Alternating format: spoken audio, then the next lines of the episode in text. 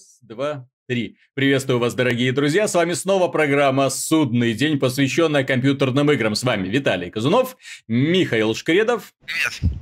И Антон Запольский-Довнар. Добрый день. И, конечно же, конечно же, мы начнем наш разговор с Overwatch. Ну, нет, это шутка на самом деле, шутка, посвященная многочисленным хейтерам, которые прошлый выпуск нас ругали, говорили, что вы все про Overwatch, да про Overwatch. Игра хорошая. Вот почему мы до сих пор в нее активно играем до трех часов ночи. Я сегодня играл до двух, Антон играл до трех, но не об этом Вас мы всех хотим. купили. Да. Вас всех купили. Блин, Сколько вам заплатили, признавайтесь быстро. Вот самое обидное, что нисколько, да? Ой, кому ты заливаешь, блин? самое Сколько вам, обидное... блин, Blizzard выдала, елы-палы. Самое обидное, что мне приходится тратиться на игры от Blizzard, э, ну, я имею в виду не для обзоров, которые, а всякие микротранзакции. Я недавно на StarCraft деньги потратил. Дело в том, что эти ребята, и это стоит, кстати, отметить особенно, мы все, помните, восхищались когда-то тем, что Blizzard обновляют игры совершенно бесплатно, выпускают новые глобальные патчи, которые добавляют кучу-кучу-кучу всего интересного и абсолютно безвозмездно. Так вот, эта традиция была нарушена. На этой неделе вышел для StarCraft патч 3.3.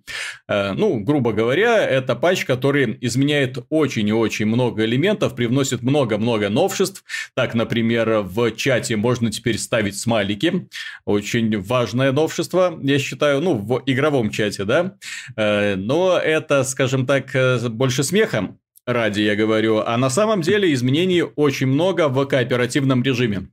Во-первых, у них, как и в Diablo, э, ну, если кто не в курсе, что такое кооперативный режим в StarCraft, это очень интересная, очень необычная штука. Дело в том, что там ты выбираешь герой, э, выбираешь героя, у героя свои собственные способности, вот практически как в моба играх, у него способности, которые э, имеют кулдаун, ты их активируешь, они помогают твоим войскам. Это у него свой собственный набор юнитов, нет, если, например, играем двумя героями, которые представители расы зергов, они совершенно разными юнитами будут атаковать, совершенно даже по-разному у них будет проходить строительство базы, потому что, ну, другие здания, скажем так, они будут э, делать. И постепенно растет уровень этих героев. Чем больше уровень, тем больше у него открывается юнитов, тем больше открывается апгрейдов, тем больше открывается у него, естественно, э, возможностей. И тем более высокий уровень сложности он, наконец, может штурмовать. Так вот,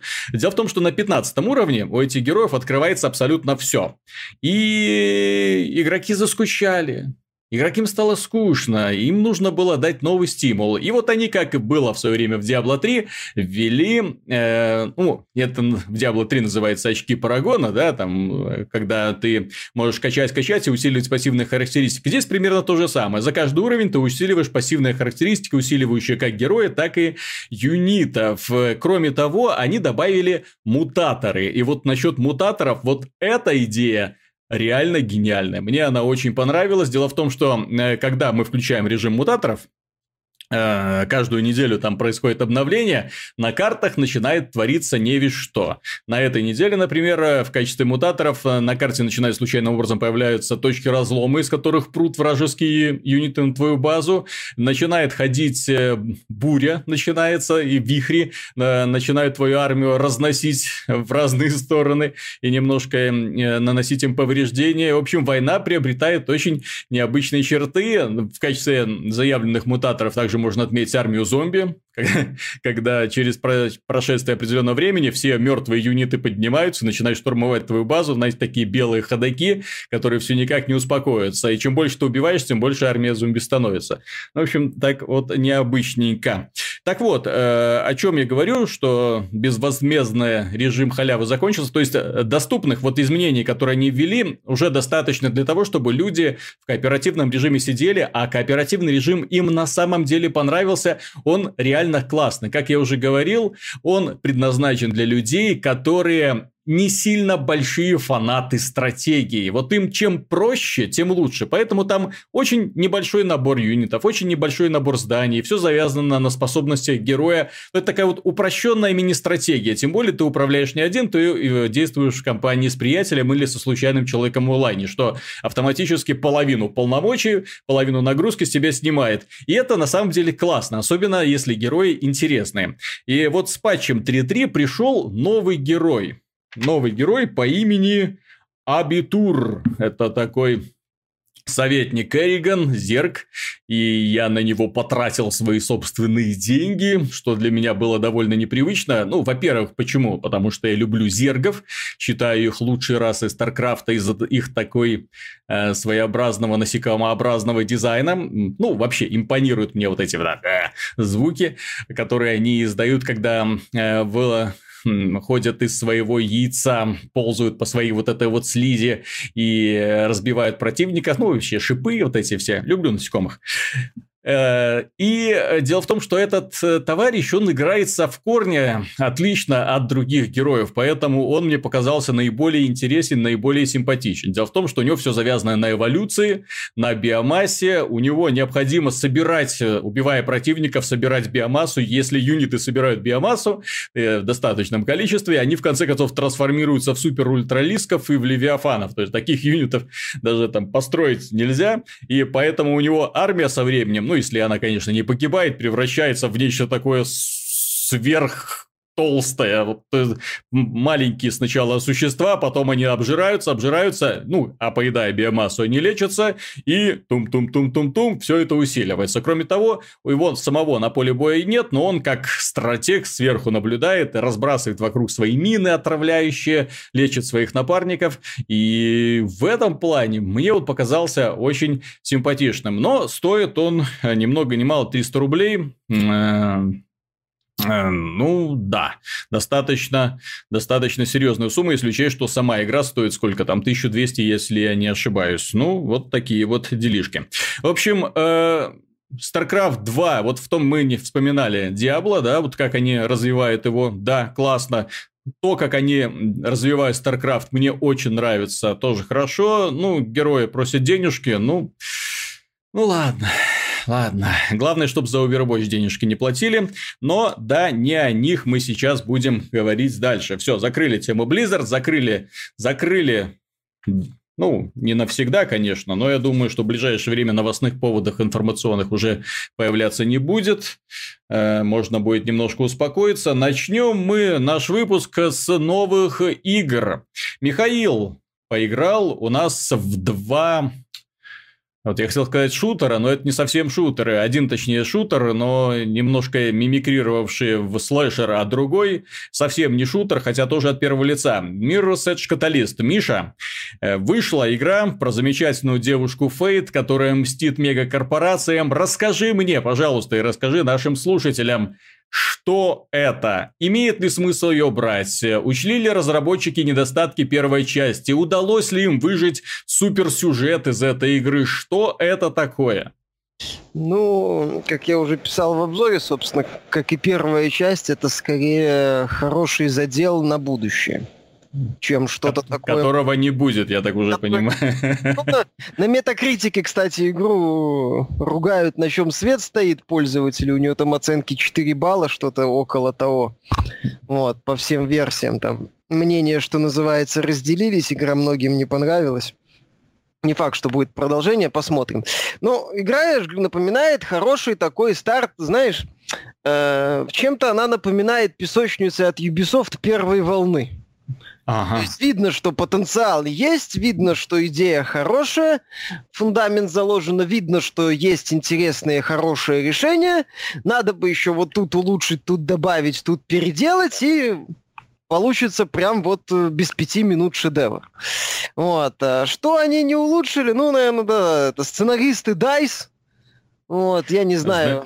Те самые знаменитые, потрясающие ребята, не которые знаете, не смогли... те самые. Может, это другие люди, которым все равно еще лет по 12. Ты хотя не знаю, может, 12-летний, который увлекается другими историями, более сложными такой хрени не напишет. То есть это, это такая мешанина из пафоса, глупости и Санта-Барбара, Шукарол. Я говорю, я в одном моменте, один момент, когда тебе очевидный момент, из очевидного элемента пытаются делать интригу, и с таким серьезным лицом, э, это уровень South Park а, это уровень пародии South Park а. Это настолько мощная сатира, что ты... Я, я думаю, я реально, мне кажется, что все-таки авторы в одном моменте стебались. Вот реально стебались.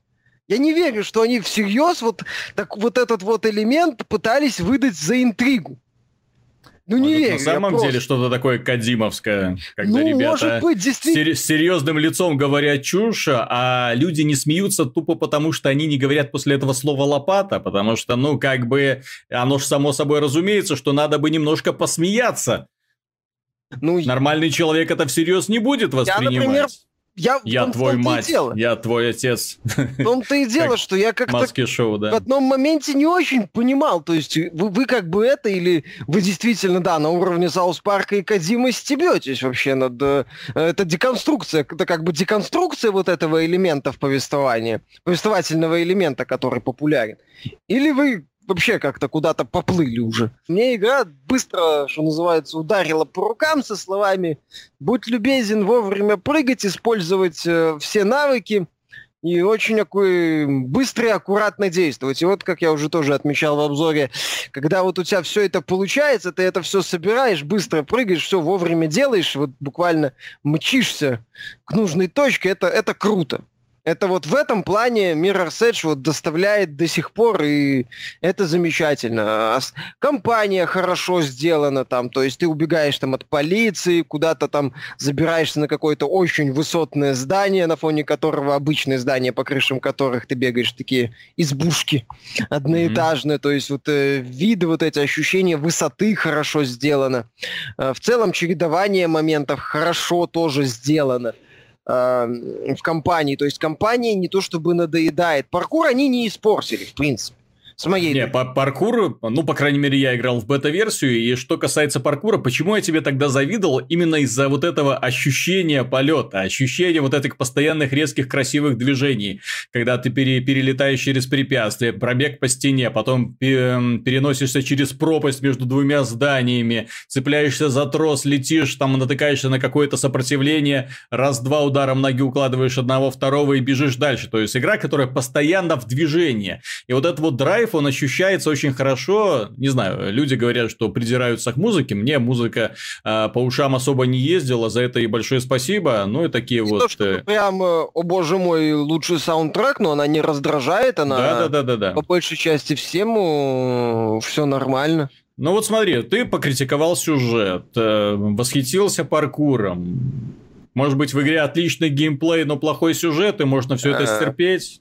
В игре есть, в игре, по сути, в игровой в механике две составляющие. Это основная паркур, хорошая, и добавка в виде, прости господи, сражений. С пятью видами болванчиков, э, которые инертные, которые друг от друга некоторые отличаются. Там есть типа Sentinel, есть обычный инфорсер, есть там еще какой-то усиленный инфорсер, есть Sentinel. Вот они, вот по ощущениям эти три э, солдаты отличаются только толщиной брони, ну и цветом ее, угу. соответственно, все. Вот. Ну и ты прыгаешь, да, там э, вначале это, о, прикольно, ты там бегаешь по арене, разгоняешься, ударил одного, второго, третьего, они там как э, кегли рассыпались.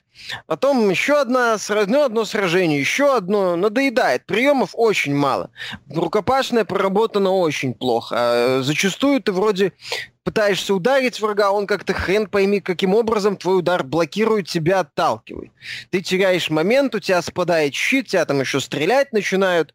Вот, это раздражать начинает. И в целом, я, честно говоря, не понимаю, почему они убрали шутинг. Лучше бы здесь был просто средний шутер, как было в первой части. Никому это не мешало особо. Все равно Нет, так это не, не просто не мешало. Не, это дело в том, что когда у человека появляется пистолет, у человека, который перелетает через пропасть и бегает по стенам и вытворяет прочие с разные э, вы, вы, вы, выкрутасы, да, ну, особенно вот это фаркрайвщина. Вот реально, если так сравнивать, то вспомни Far Cry, когда он на тросе перелетает, да, и в это время расстреливает врагов. Ну, круто же, почему да. нет?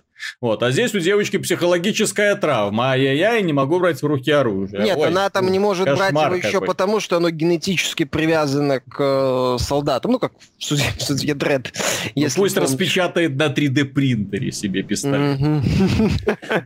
Как в одной известной игре, о ней мы поговорим чуть позже. Ну нет, так э, еще раз, в первой части был, ну не гениальный, но средний шутинг, и это нормально был. Он не особо напрягал, он воспринимался как логичный элемент разнообразия. Все равно на одном паркуре игру с открытым миром не сделаешь.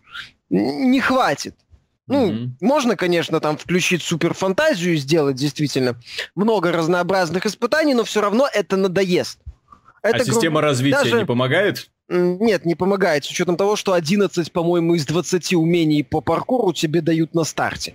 А из новых умений, таких реально, вот, которые что-то улучшают и расширяют, это вот этот кувырок, э, потом э, пробег вверх по стене, разворот, прыжок, Мгм. и пробег по стене, прыжок, пробег по стене. Ну вот, по сути, на, на- сходу я назову эти три умения. По-моему, больше не... По, все остальное пассивное. Вообще вся часть э, боевая, она, в общем-то, по 90% там пассивных умений. Мгм. Гаджеты тебе все выдают. В общем-то, и там тоже большая часть апгрейдов пассивные. То есть система развития не помогает. Э, боевую часть сделали обычный шутер, и все было бы нормально. Понимаешь, даже в Супер Марио, э, в современных их итерациях, у Супер Марио до хрена разнообразных способностей.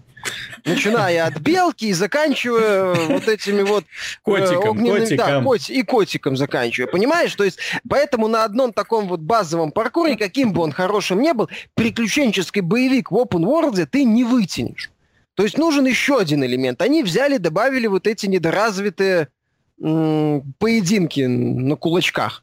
Вот. В поединках, я же говорю, меня некоторое время только веселило, когда ты э, легонько так ножкой бьешь э, солдата, он так еле-еле визуально ударяется о стену, и у него так половина жизни так хоба, исчезает. Или два солдата стоят рядом, ты его так одного ножкой аку- не сильно бьешь, они ударяются шлемами и умирают. Ну, теряют сознание, я так понимаю. Вот. Ну, это забавно. Под конец это раздражает, потому что в игре есть моменты, когда тебя выпускают на арену и говорят «убивай». Ну, в смысле. Э, разберись с врагами, там, пока поезд не приедет или там еще что-нибудь. То есть, или когда там, ну, теоретически можно от них пробежать наверх, но вероятностью процентов 90 тебя расстреляют, поэтому приходится с ними разбираться, ну, вырубать всех. То есть это, это составляющая не очень. В целом, если...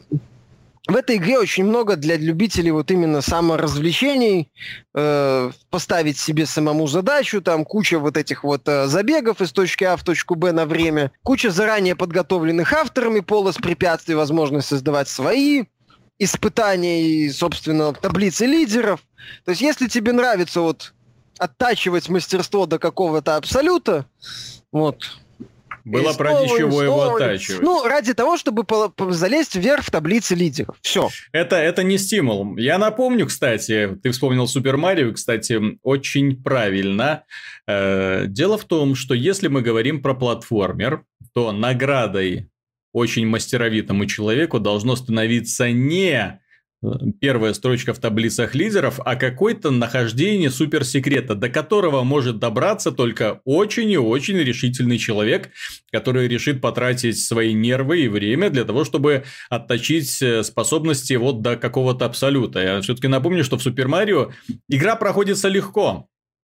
Супер Марио. Но Не если ты совсем. хочешь найти Далеко все... это. Не, ну да, да, но, но пройти можно. То есть нормальный человек пройти ее сможет. Но если этот человек, этот же человек захочет найти все секреты, даже если он будет знать, где они находятся, очень сомневаюсь, что все люди, испытывая большое желание все это достать, смогут это сделать, потому что секретики запрятаны порой так, что только на вот на максимальных возможностях, на максимальных рефлексах ты сможешь это сделать. Поэтому э, нахождение, то, что ты и бегаешь по городу, находишь записки, всякие контейнеры, чипы и прочее, это, несомненно, ну, это дешево. На мой взгляд, вот подобные, э, как это называется, э, collectibles, да, ну, то, да. что со, для собирательства, да, вот то, что ты собираешь. коллекционный элемент. Это не коллекционный элемент, это просто возможность тебе задержать подольше ради получения какой-нибудь э, тупой ачивки. Вот это вот есть же люди, которым нравится выполнять все на 100%, вот им мусора всякого набросали по разным уголкам, ищи. А вместо того, чтобы сделать э, из э, какого-нибудь элемента, например, ну, вот, кстати, мы говорим э, про игры в открытом мире, есть же Бэтмен, да? Конечно, в последней части они немножко перемудрили с этими загадками Ридлера, слишком их много, да? Но, тем не менее, вот там загадки. Там, по крайней мере, интересно. Э, как их доставать, как их решать. Здесь э, неинтересно слово совсем. То есть ты бегаешь, а, господи, это еще, еще нужно здесь найти, потом туда бежать, потом здесь достать. Да как оно все задолбало. И ты говоришь, что они исчисляются сотнями, ну... Да, да, ну, их как там же так, хрена, и они это угу. просто такое собирательство ради собирательства, в общем-то, без особого. Ну, по подведи вывод, подведи черту, кому стоит покупать эту игру? Ну, тем, кому нравится вот заниматься подобными делами, я же говорю, забираться повыше в таблицах лидеров, бегать снова и снова, создавать свои испытания, возможно, и кто получает удовольствие от, от этого паркура в, стилистике Mirror's Edge, ради, формате ради атмосферы, Ради... ради атмосферы, ради неплохой компании, ради хорошей механики паркура. И если вам помимо всего этого, вот плюс к этому еще нравится заниматься саморазвлечением и пытаться покорять таблицы лидеров, то в принципе такую игру брать можно. Угу. Если вот таблицы лидеров и саморазвлечения убрать, то, конечно, мы говорим, получается, о 9-часовом приключении с плохим сценарием, и посредственной одной из составляющих, достаточно посредственной. Это боевой частью. Mm. Тут уже, конечно, лучше все-таки потерпеть, подождать.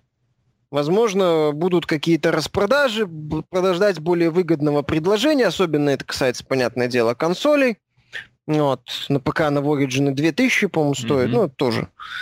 В данном случае вопрос демократичности цены остается открытым. То есть тут уже сейчас в магазин бежать э, не стоит, с моей точки зрения.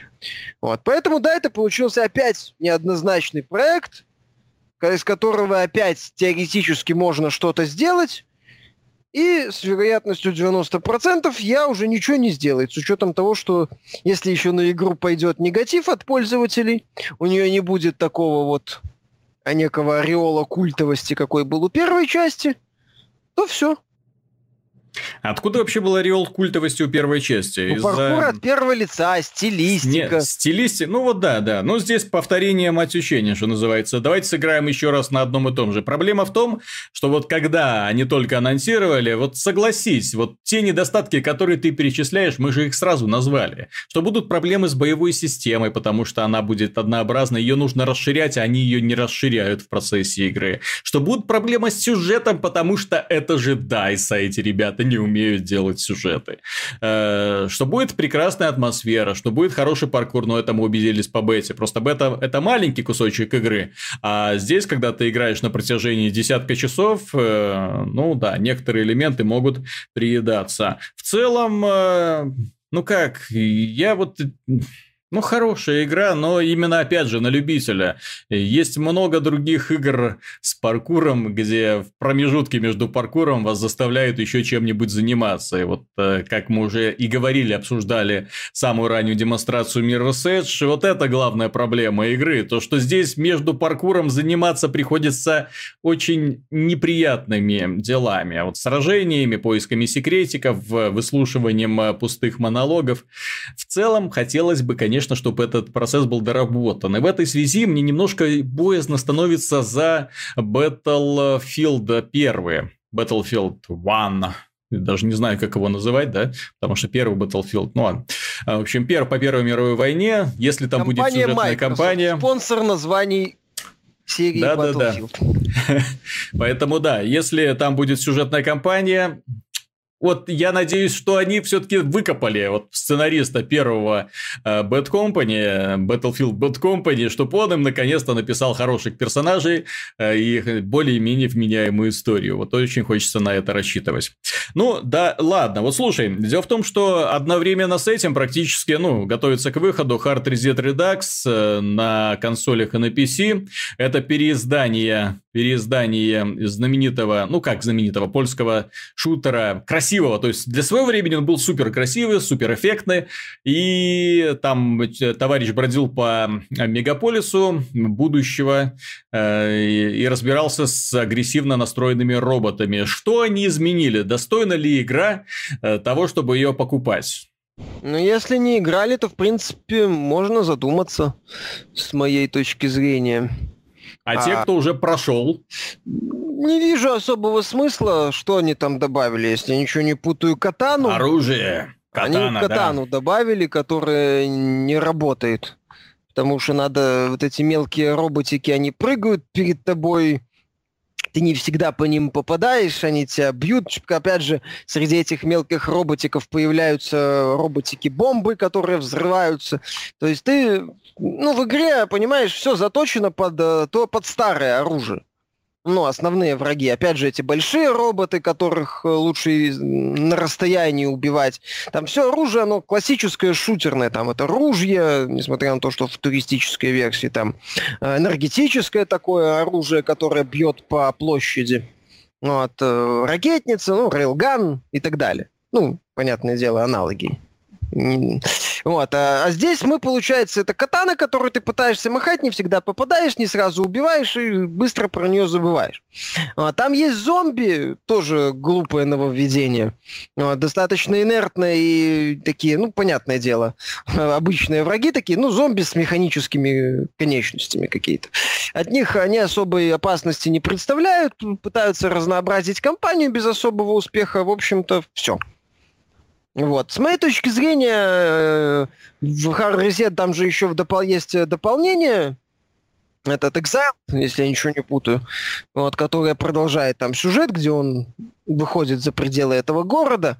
Вот это, ну, уже, когда ты проходишь все это в одну линию, что называется, чувствуется, что игра подзатянута, 12 глав э, много для такой игры. Уже не хватает и врагов, не хватает и оружия, и экшен в целом начинает немножко надоедать. Вот, э, вот эти вот прыжки по аренам с отстрелом, сколько там, нескольких типов врагов. Игра не особо развивается, в общем-то, не сказать, что она как-то приятно удивляет вот в этом вот э, дополнении. Вот. Ну, финальный босс тоже не особо впечатляет, с моей точки зрения. А, поэтому, если вы играли в оригинал и, не, в общем-то, не особо как-то фанатеете от игры, то я не вижу особых смыслов а, повторять э, приключения заново. Угу. Вот. Ну, а как трени- тренировочный курс перед Shadow Warrior 2 от тех же авторов? Ну, чтобы научиться владеть холодным оружием. Нет, нет, нет, катана здесь, я же говорю, не нужна, она здесь неуместна и в целом Угу. Видно, что пришита белыми нитками. Сама шутерная механика достаточно неплохая. Сражения бодрые, но их э, в данном случае с учетом плюс основная кампания плюс дополнение в оригинале сколько там, по-моему, часов за пять она проходилась. Вот, на пере, пере, это самое, редакс-версию я потратил около 8 часов. То есть под конец мне уже все капитально надоело. То есть мое мнение, ну, она в каком-то смысле неудачно вышла, когда есть Doom. Угу. Что-то... Неудачно. Здесь... А если, а если Doom уже пройден? Если, что делать дальше, товарищи? Ну, Хочется еще... Резет, но он, опять же, такой окей что называется, то есть без э, каких-то интересных... Не, но он и на вы... момент выхода был окей. Да, он да? на момент выхода он... был окей, сейчас, что называется, время, ну, только что отсутствие какой-то серьезной конкуренции, вот, э, в жанре, скажем так, и в целом, что называется, из аналогов Doom, и все.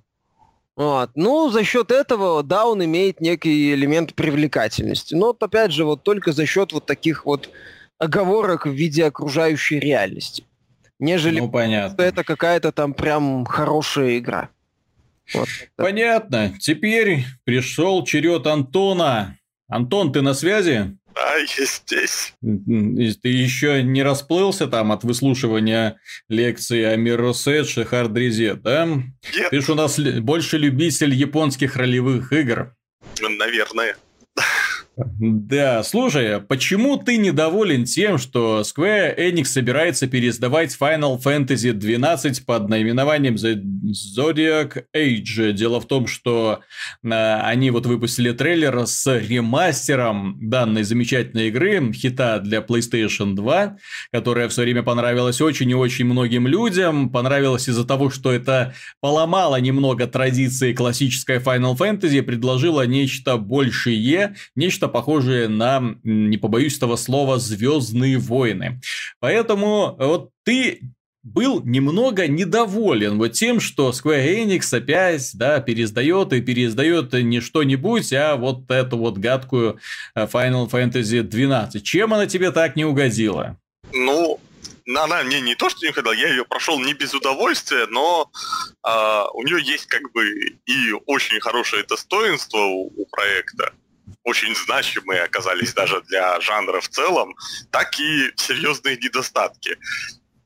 Из достоинств, почему ее, собственно, люди полюбили, естественно, из-за э, бодрой боевой системы, которая все поменяла, все изменила. Получился такой э, почти сим, ну, симулятор, офлайновый симулятор ММО, то есть когда ага. мир большой, на полянках гуляют монстры, на полянках можно встретить боссов, то есть не обязательных это контракты, как в Monster Hunter, считай. Mm-hmm. То есть, и вот это, этим на самом деле было интересно заниматься, потому что, опять же, экипировка, все, за это были какие-то бонусы, какие-то призы, и все это имело смысл, так как игра в целом не была простой. Однако, mm-hmm. после определенного момента, к сожалению, в игре начиналось такое э, очень провисание по сюжету, повествовательной части. То есть вот мы, э, все там, это история про принцессу, про командиров, про судей, про войну. Вот, все это, конечно, напоминало «Звездные войны», там, причем с прямыми заимствованиями. Плюс э, очень странные решения по поводу именно каких-то традиционных вещей Final Fantasy касательно, например, самонов, то есть то, что, может, всегда можно было призывать там мощных существ, теперь это сделали их, во-первых, их сделали слабыми боевой части, mm-hmm. это не очень реально, а во-вторых, изменили им имена и сделали что-то непонятное вместо знакомых шиф и, и фритов и богомутов было неизвестно что, а вместо а эти имена достались кораблям летающим что не, не, не, было просто непонятно. Ну, смысла я не видел в этом вообще. В ходе mm-hmm. это не смешно, не оригинально, ничего такого. Вот, но просто вот мы играли часов 25 где-то, я так припоминаю, и был сюжет, было постоянно, то есть вот мы прошли локацию, вот кат-сцены, вот э, болтовня в городе, все, в общем, как обычно. А потом раз, и ты на 40 часов сплошного фарма и прохождения локаций. Просто вот, вот 40 часов почти без единого диалога. Я просто не понимал, вот как так? То есть от чего стоит только была локация, где нужно пройти 100 уровней башни. 100 уровней! Я просто был в шоке, серьезно и ты бежишь по ней, бежишь, это часов, наверное, 10 занимало, а то, может, меньше, я сейчас не вспомню. Но Супер реально... хардкор. Ты ну... просто не хардкорчик, очевидно. Вот, не настолько хардкорчик, как суть... японские парни. А, говорит о том, что людям понравилась только боевая система, когда они сделали это переиздание. То есть еще на PlayStation 2 было специальное издание Zodiac Edition, Zodiac International, по-моему, называлось, европейское, где, по сути, естественно, сюжет они не меняли, ничего не меняли, но зато добавили больше контрактов, Угу. Больше там экипировки, больше summon ов, все. Все, что касается только боевой системы. В принципе, это было интересно. Но если ты не особо увлекался этими побочными заданиями, то боевая система для тебя тоже становилась скучной, потому что э, напарники управлялись искусственным интеллектом, и их можно было очень круто на самом деле настраивать были так называемые гамбиты, где ты выставлял специальные условия, что делает твой напарник и в каких условиях. То есть, если у него там меньше 30% ХП, он лечит себя. Если там у него 50%, то он кастует. Если монстров больше трех, то делает это. В общем, система очень прикольная, чтобы тонко mm-hmm. настроить своего напарника, и чтобы он делал то, что ты хочешь. Но при этом если ты не увлекался этими сражениями, скажем так, с монстрами сильными, то по сути э, эти гамбиты тебе не нужны были. Ты просто ставил, чтобы они тебя подлечивали, и, в принципе, сюжетные части ты проходил в конце без каких-либо запинок. Ну, то есть даже ничего не было, никакого ни челленджа, ничего. Поэтому насчет переиздания, я не знаю. Ну, в целом, как бы будет интересно, но сейчас вышло не так давно, собственно, вышло на Wii и на Wii U, вышло действительно продолжение традиций Final Fantasy 12 касательно боевой системы, это Xenoblade серия. Mm-hmm. И Chronicles, и Xenoblade X. Вот.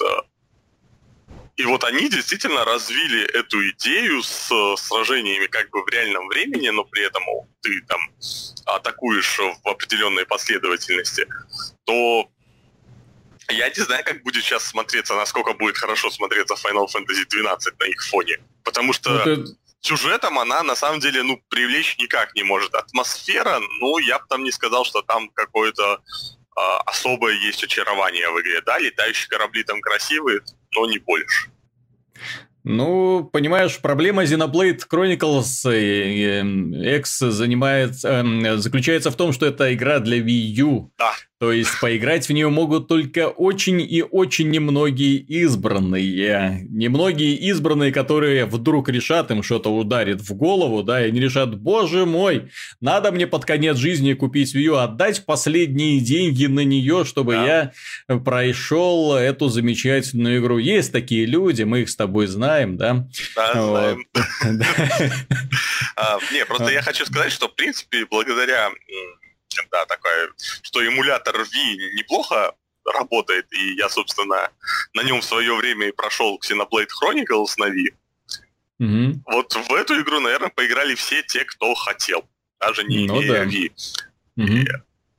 И, и, честно говоря, после даже после нее, где там был действительно хороший, интересный сюжет, особенно в начале, то Final Fantasy 12 будет смотреться просто скучно, потому что, ну, там совсем не те возможности. То есть, по большей части, там просто система АТБ, но при этом ты можешь просто бегать вокруг монстра, круг, кругами нарезать, круги вокруг него нарезать. Ну, на этом все.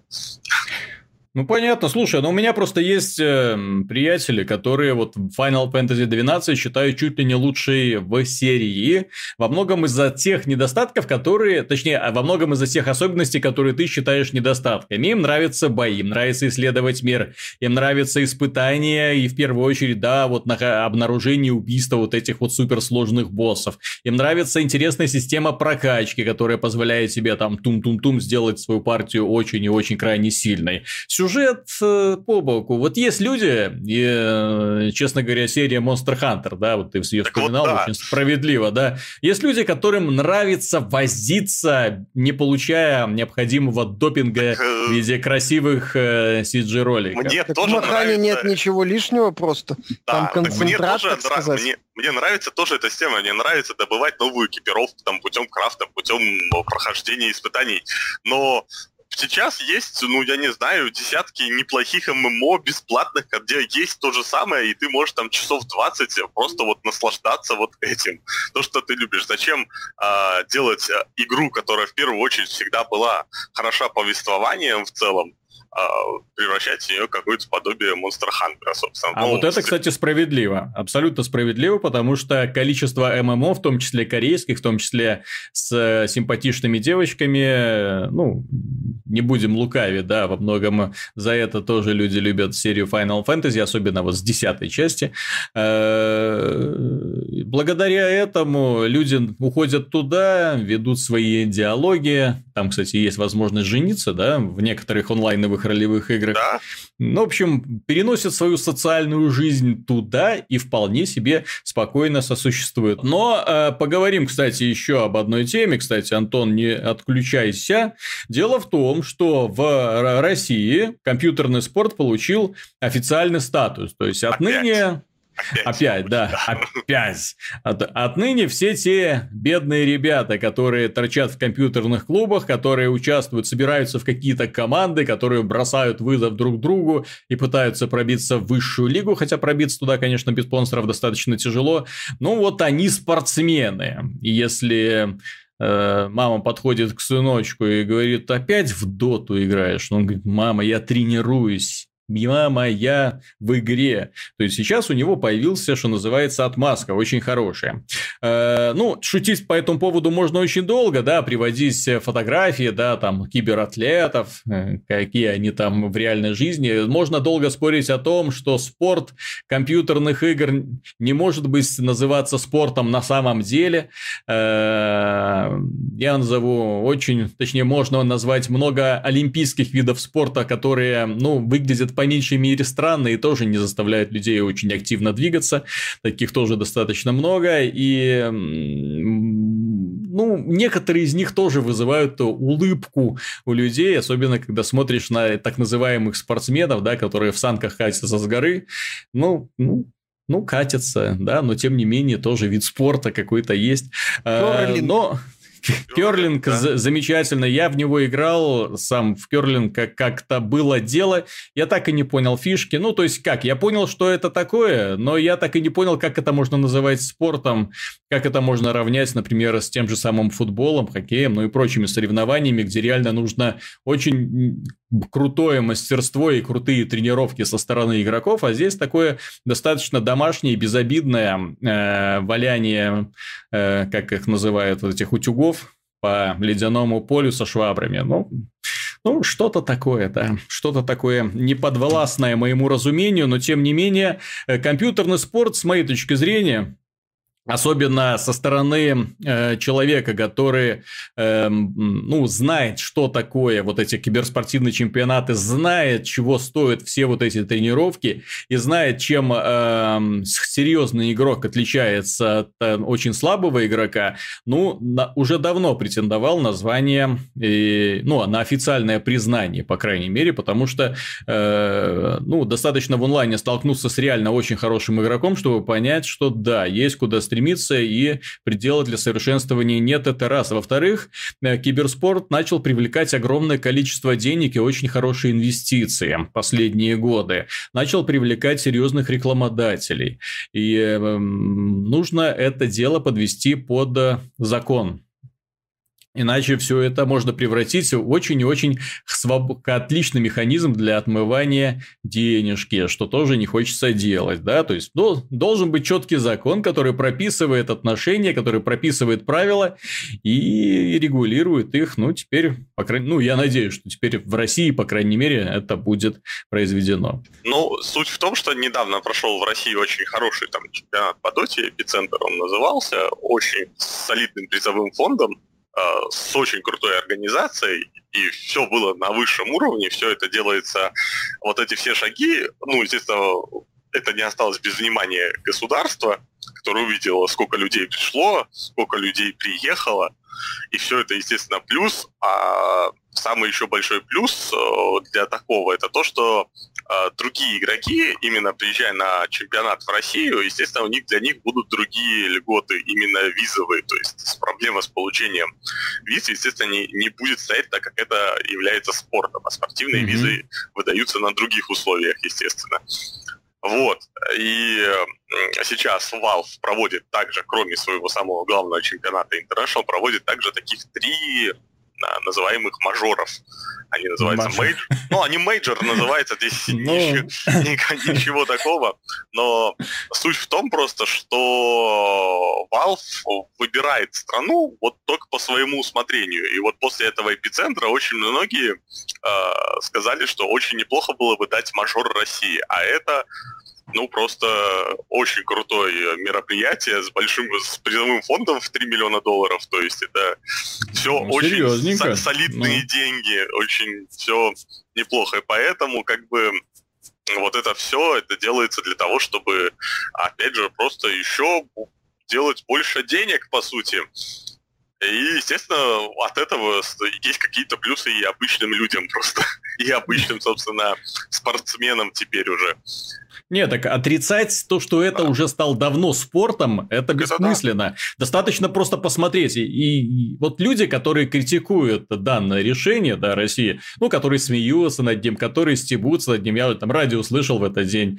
Э, радиоведущие, радиодиджеи веселились там вовсю. Вот теперь вот эти вот ребята будут спортсменами, там, посмотрите на этих кибератлетов и так далее. Э, дело в том, что если вы посмотрите на презентацию, вот на чемпионат хоть один в реальном времени, где есть эм, огромный вот стадион, вот он просто завален людьми, где есть э, отлично спланированная арена, ну, где сидят вот эти вот игроки, где есть огромные экраны, на которых можно следить за мероприятием, в конце концов, где есть ведущие, комментаторы, и все это на самом деле, ну, и девчонки из команды поддержки тоже там мелькают, то есть оно все очень круто спланировано и на самом деле пытается выглядеть как реальный спорт. На мой взгляд, конечно, немножко стоило добиться своего формата, а не тупо пародировать э, спорт, э, ну, вот этот тестостеронове, да, э, с реальных спортсменов. Но, тем не менее, это зажигательно, это интересно, это динамично. И если ты разбираешься в игре, то тебе на это смотреть интересно.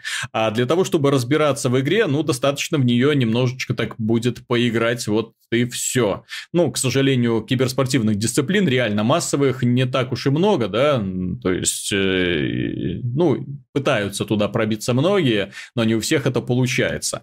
Ну вот, тем не менее, я очень рад. Вот единственное, Миша, как ты относишься к кибератлетам? Ты себя считаешь кибератлетом или ты такой кибератлет-любитель? Нет, конечно, я ж в соревновательный мультиплеер особо не играю.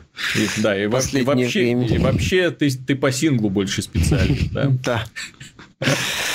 Я, Кстати, не, да. Логично это самое, логичное развитие. В принципе, я где-то как-то на полигоне, кажется, была интересная заметка представитель компании из Лас-Вегаса говорил о том, ну, о развитии киберспорта, о важных составляющих. Вот он говорил, что принципиальной составляющей для развития киберспорта станет появление тотализаторов. Э, ставок, букмекерских контор и так далее. И, Без этого никуда? Да, это, это... уже есть вовсю. Ну, значит, на каком-то любительско-полуподпольном уровне. Да То нет, есть, я э... скажу честно, у меня есть э, человек 5-6 из моих знакомых, кто ставки регулярно делает, это нормальные сайты в ну, целом. Ну, значит, это на каком-то очень зачаточном уровне. То есть, условный Уильям Хилл и э, условные те самые казино Вегаса на это пока смотрят сквозь пальцы. То есть, серьезные Понятно. компании туда да. еще не полезли. Ну, так я же говорю, пока это на уровне церковно-приходском. Так вот, э, э, почему он говорил об это важной составляющей? Он говорит, что это нужный момент, и в целом, если э, вот это вот составляю, если компании из Вегаса и крупные букмекерские конторы придут в киберспорт, то будет э, у него резкий скачок в развитии, потому что туда хлынут серьезные деньги. Касательно проблем, он говорил, что пока есть очень серьезные проблемы по поводу, собственно, формирования ставок, э, э, так скажем, аналитическо предсказательная часть, то есть аналитическая экспертная часть, вот как. С этой частью пока очень серьезные проблемы, нет, э, так сказать, внятных экспертов, на, на которые бы на действительно серьезном уровне работали, формировали ставки и все это предлагали. То есть и так серьезно работали. То есть мгновенная ставка там типа вытянет эта команда матч или нет, и так далее, и так далее.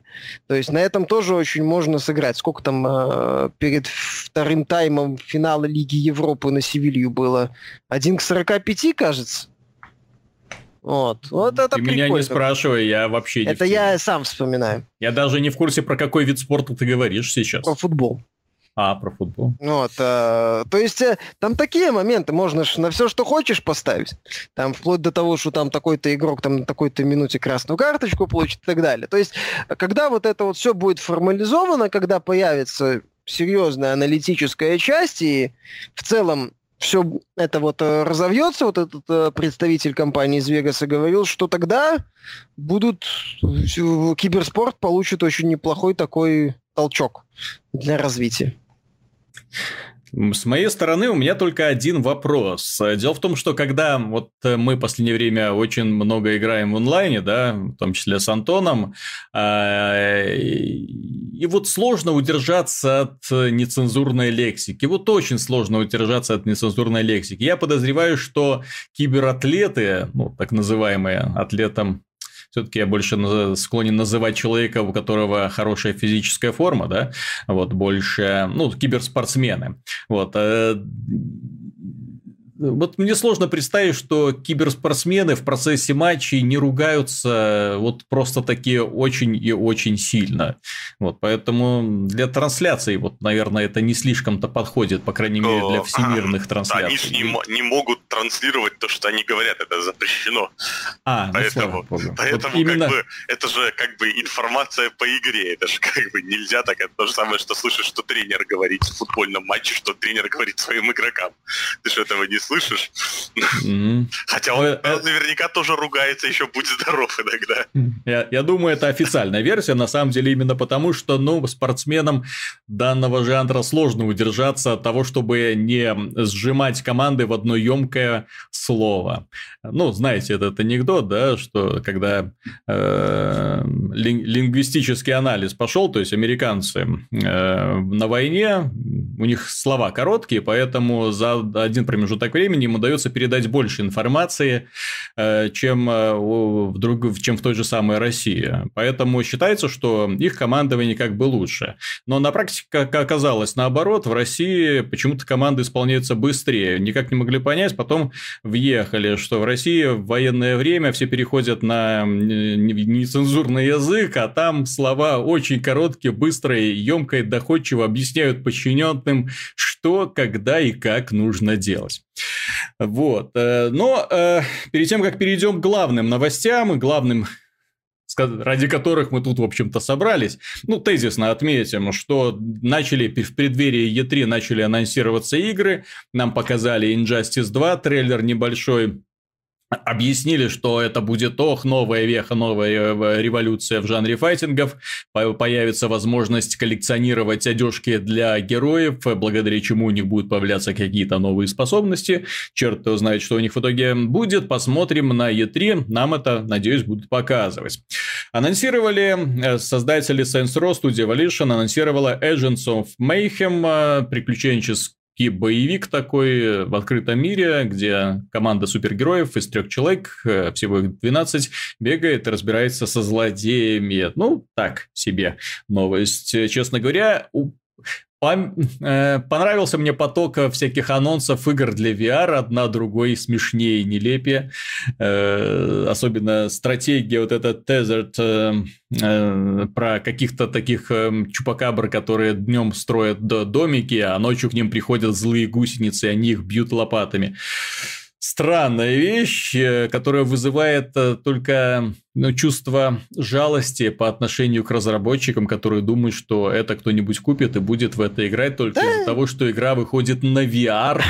Сейчас куча компаний так отчаянно, таких мелких инди-студий так отчаянно пытаются что-то поймать за хвост VR. Вот первыми быть вот первопроходцами, чтобы хоть их купили. И они стали известны. Это смешно выглядит. Что этот Феникс, mm-hmm. что вот этот новая How, игра How We Saw. Mm-hmm. от Harmonix, я не помню, как она называется, музыкальная дурь какая-то. Mm-hmm. Ну, вот, э, еще там все остальное. Ну, VR вперед, летит просто вперед. Вперед ногами, я а, бы сказал. А, Harmonix Music VR, так, по-моему, и называется. Ну, тут стоит вспомнить, что Harmonix э, до вечи подставила очень неслабо на несколько миллионов долларов в студию Mad Cats, известного производителя игровой периферии. Они заключили вместе соглашение на выпуск э, разнообразных устройств для Rock Band 4. В итоге Harmonix их кинула, и теперь на складах у Mad Cats пылится оборудование, уже произведенное, и, в общем-то, никому уже больше не нужное, на сумму 8,3 э, миллиона долларов. Ну, то есть, простите меня, это серьезные денежки да, мы говорим про какие-то там игры, особенно музыкальные. Так что эти ребята... А, они же пытались недавно также подарить свою замечательную Rock Band 4 пользователям PC, вышли на Kickstarter и сказали, пожертвуйте нам полтора миллиона долларов, и игра будет ваша. Полтора ваша. миллиона долларов. Они, наверное, долг хотели отдать так, таким образом. Не, они там распрягались, что типа портирование стоит ощутимо дороже и поддержка. Полтора и миллиона долларов портирования. Ну, ну там же еще лицензирование музыки, там какая весь этот геморрой. Понимаешь, собственно, одна из причин, почему э, музыкальные игры постепенно начали сдуваться и сдулись, это ядреный геморрой со всеми этими компаниями, которые владеют правами на те или иные песни, которые тоже хотят кушать и просто так использовать известные композиции не дают. А, ну, ну, да. вот. Там тоже, ну, проект изначально был что называется, мертв по прибытию. Вот. Ну да, половину они сколько они там, 760 тысяч они собрали, кажется, почти половину. Много, с моей точки зрения. Вот и знаете, почему я в этом году боюсь пресс-конференцию Sony? Вот я ее реально боюсь. Вот мне кажется, что они повторят ту же самую ошибку, которую сделала в свое время Microsoft с Kinect, что большая часть конференции будет посвящена вот этим непутевым, невыразительным играм для VR, которые очень сложно представить широкой публике, очень сложно показать их э, интересно на большом экране. Помните, как они в прошлом году метали диски друг другу, да, и пытались убедить нас всех, что это дико интересно и увлекательно. И вот как бы так ни оказалось, что сейчас, когда они будут подводить платформу под продажи PlayStation VR, э, вот количество этих демонстраций будет просто запредельное. Я все-таки надеюсь, что, конечно, покажут какие-нибудь новые игры, но опять же в этом э. году, да, но опять же, самая ожидаемая игра наконец этого года от Sony Horizon Zero Dawn была перенесена на 2017 год, и в итоге до самого конца будут выходить только такие, ну, не громкие. Я не назову их плохими, я уверен, что будут Last хорошими. Guardian. Gra... Last Guardian, Gravity Rush 2, ну вот ага, подобного будет толка выходить. игры. Где он, кстати? Sony о нем помнит вообще? Нет, то, что Sony на E3 мне мешок беливов насыпет, я нисколько не сомневаюсь. Они там вроде уже обещали презентацию э, Detroit Become Human, что там еще? Скорее всего, снова покажут Zero Dawn. По поводу конференции E3, ты знаешь, я процитирую своего тезку Пактора. Соглашусь. Э, хрен разница, что покажет Sony. Все равно эти игры будут переноситься неоднократно. Хорошо, если один раз их перенесут, понимаешь? А так как будут переносить не раз, скорее всего, нам покажут тизер God of War 4. Но э, в плане беливов, в плане намеков на будущее, я вон в интернете видел заголовок, э, правда, не вдавался в подробности, что 62% игр, показанных э, Sony на прошлой E3, до сих пор не вышли. Угу.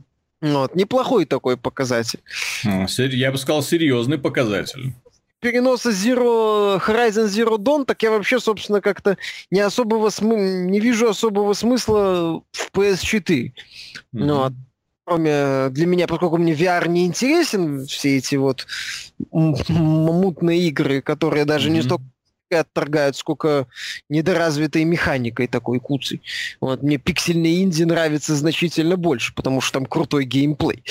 Вот, а из таких игр у Sony пока это этот самый Last Guardian и, возможно, Gravity Rush 2, возможно, о котором ни слуху, ни духу пока. Вот. И, ну, может, да, что, что-то еще новое они в этом году вряд ли выпустят. Собственно, перенос Horizon стал очевидным фактом после того, как Sony сообщила, что в этом году выйдет э, Gran Turismo Sport. Учитывая, что он, там появилась NPD, где они в мае опять стали лучшей консолью в США, угу. Sony не будет выпускать много крупных игр, э, а зачем? В... Да, потому а что зачем? в такой важный период, потому что это бессмысленно, тем более старт VR. От VR не должно ничего отвлекать. У меня такое ощущение, что если Microsoft будет раздавать Xbox бесплатного, они все равно не смогут победить PlayStation 4. Вот уже как-то как поезд вот в таком вот направлении идет. Да, согласен. Ну, просто э, что Microsoft может такого показать на E3, что изменит наше мнение о ней? Очередная демонстрация Gears of War 4, Forza еще одна. И, и вот что, что, что, что, что? Еще, ну, две новости, которые стоит отметить, что Capcom, оказывается, не забросил эксперимент под названием Street Fighter 5, что игра продолжает понемножечку развиваться, что нам ее понемножечку будут пытаться показывать. И а, в июне выйдет, наконец-то, обещанная сюжетная кампания для Street Fighter 5, в котором, о ужас, будут ролики, в котором будут презентация событий, будет сюжет, и будут участвовать герои, которые будут друг с другом общаться словами словами, а не только текстом на картинках. И они показали, что они сделали. Ну, выглядит э, достаточно убедительно. Ну, по крайней мере, на уровне Mortal Kombat. Э, жаль только, что все это не было сразу включено в саму игру да, как мы знаем. Очень хотелось бы, чтобы игры выходили все-таки в законченном сразу виде, а не в виде таких вот полуфабрикатов, которые потом когда-нибудь, что-нибудь, ну, вы покупаете, а потом мы, конечно же, будем доделывать. И мне кажется, что на данном этапе, вот на этапе Э, когда нужно поддерживать в первую очередь мультиплеер, выпускать сюжетную кампанию, ну, с моей точки зрения, странно. Тем более сюжетную кампанию на 4 часа, как они обещают, до 4 часов. Э, зачем? То есть это хороша ложка к обеду. Когда ты начинаешь знакомство с игрой, вот лучше начинать знакомство с компанией, а не заканчивать компанией, а не мультиплеером. Ну, тем не менее, Отличный файтинг э, по механике, люди до сих пор играют. Хотя мало людей играет, стоит отметить, потому что мало людей купило. И вот выпуск сюжетной кампании вряд ли повлияет на это количество. Это, конечно, порадует людей, которые игру уже купили, которые захотят выяснить, Какие же там события, какие же отношения между этими героями? Не знаю, э, кого когда-нибудь заботили эти данные, но тем не менее, э, наконец-то у них появится возможность это узнать. Кроме того, приятная новость владельцам консолей в первую очередь XCOM 2 в бывшем PC-эксклюзив анонсирован выход на PlayStation 4 и Xbox One. Новость отличная, потому что отличная тактическая стратегия, замечательная, э, одна из лучших, особенно если касается именно тактических противостояний и возможностей героев. Э, кто хочет, может ознакомиться с нашим обзором на сайте, достаточно подробным и большим. В целом, радости нет пределов, тем более управление на геймпаде, как мы знаем по Xbox XCOM первой части э, реализована очень и очень хорошо. По крайней мере, когда я играл в XCOM на PC, мне было некомфортно играть с мышкой, мне было гораздо комфортнее играть на геймпаде. Здесь, э, по крайней мере, нет, не возникает вопросов к управлению, скорее всего, они все сделают как должно. Главные Новости. Главные события этой недели завязаны вокруг двух игр. Первое – это демонстрация Deus Ex Mankind Divided. Миша, мы ее видели. Антон, ты видел ее? Я чуть-чуть посмотрел. Ну, я решил не смотреть, потому что все равно буду играть. Угу, понятно. Решил, просмотрел, прокрутил, но думаю, ай, буду все равно играть не буду смотреть.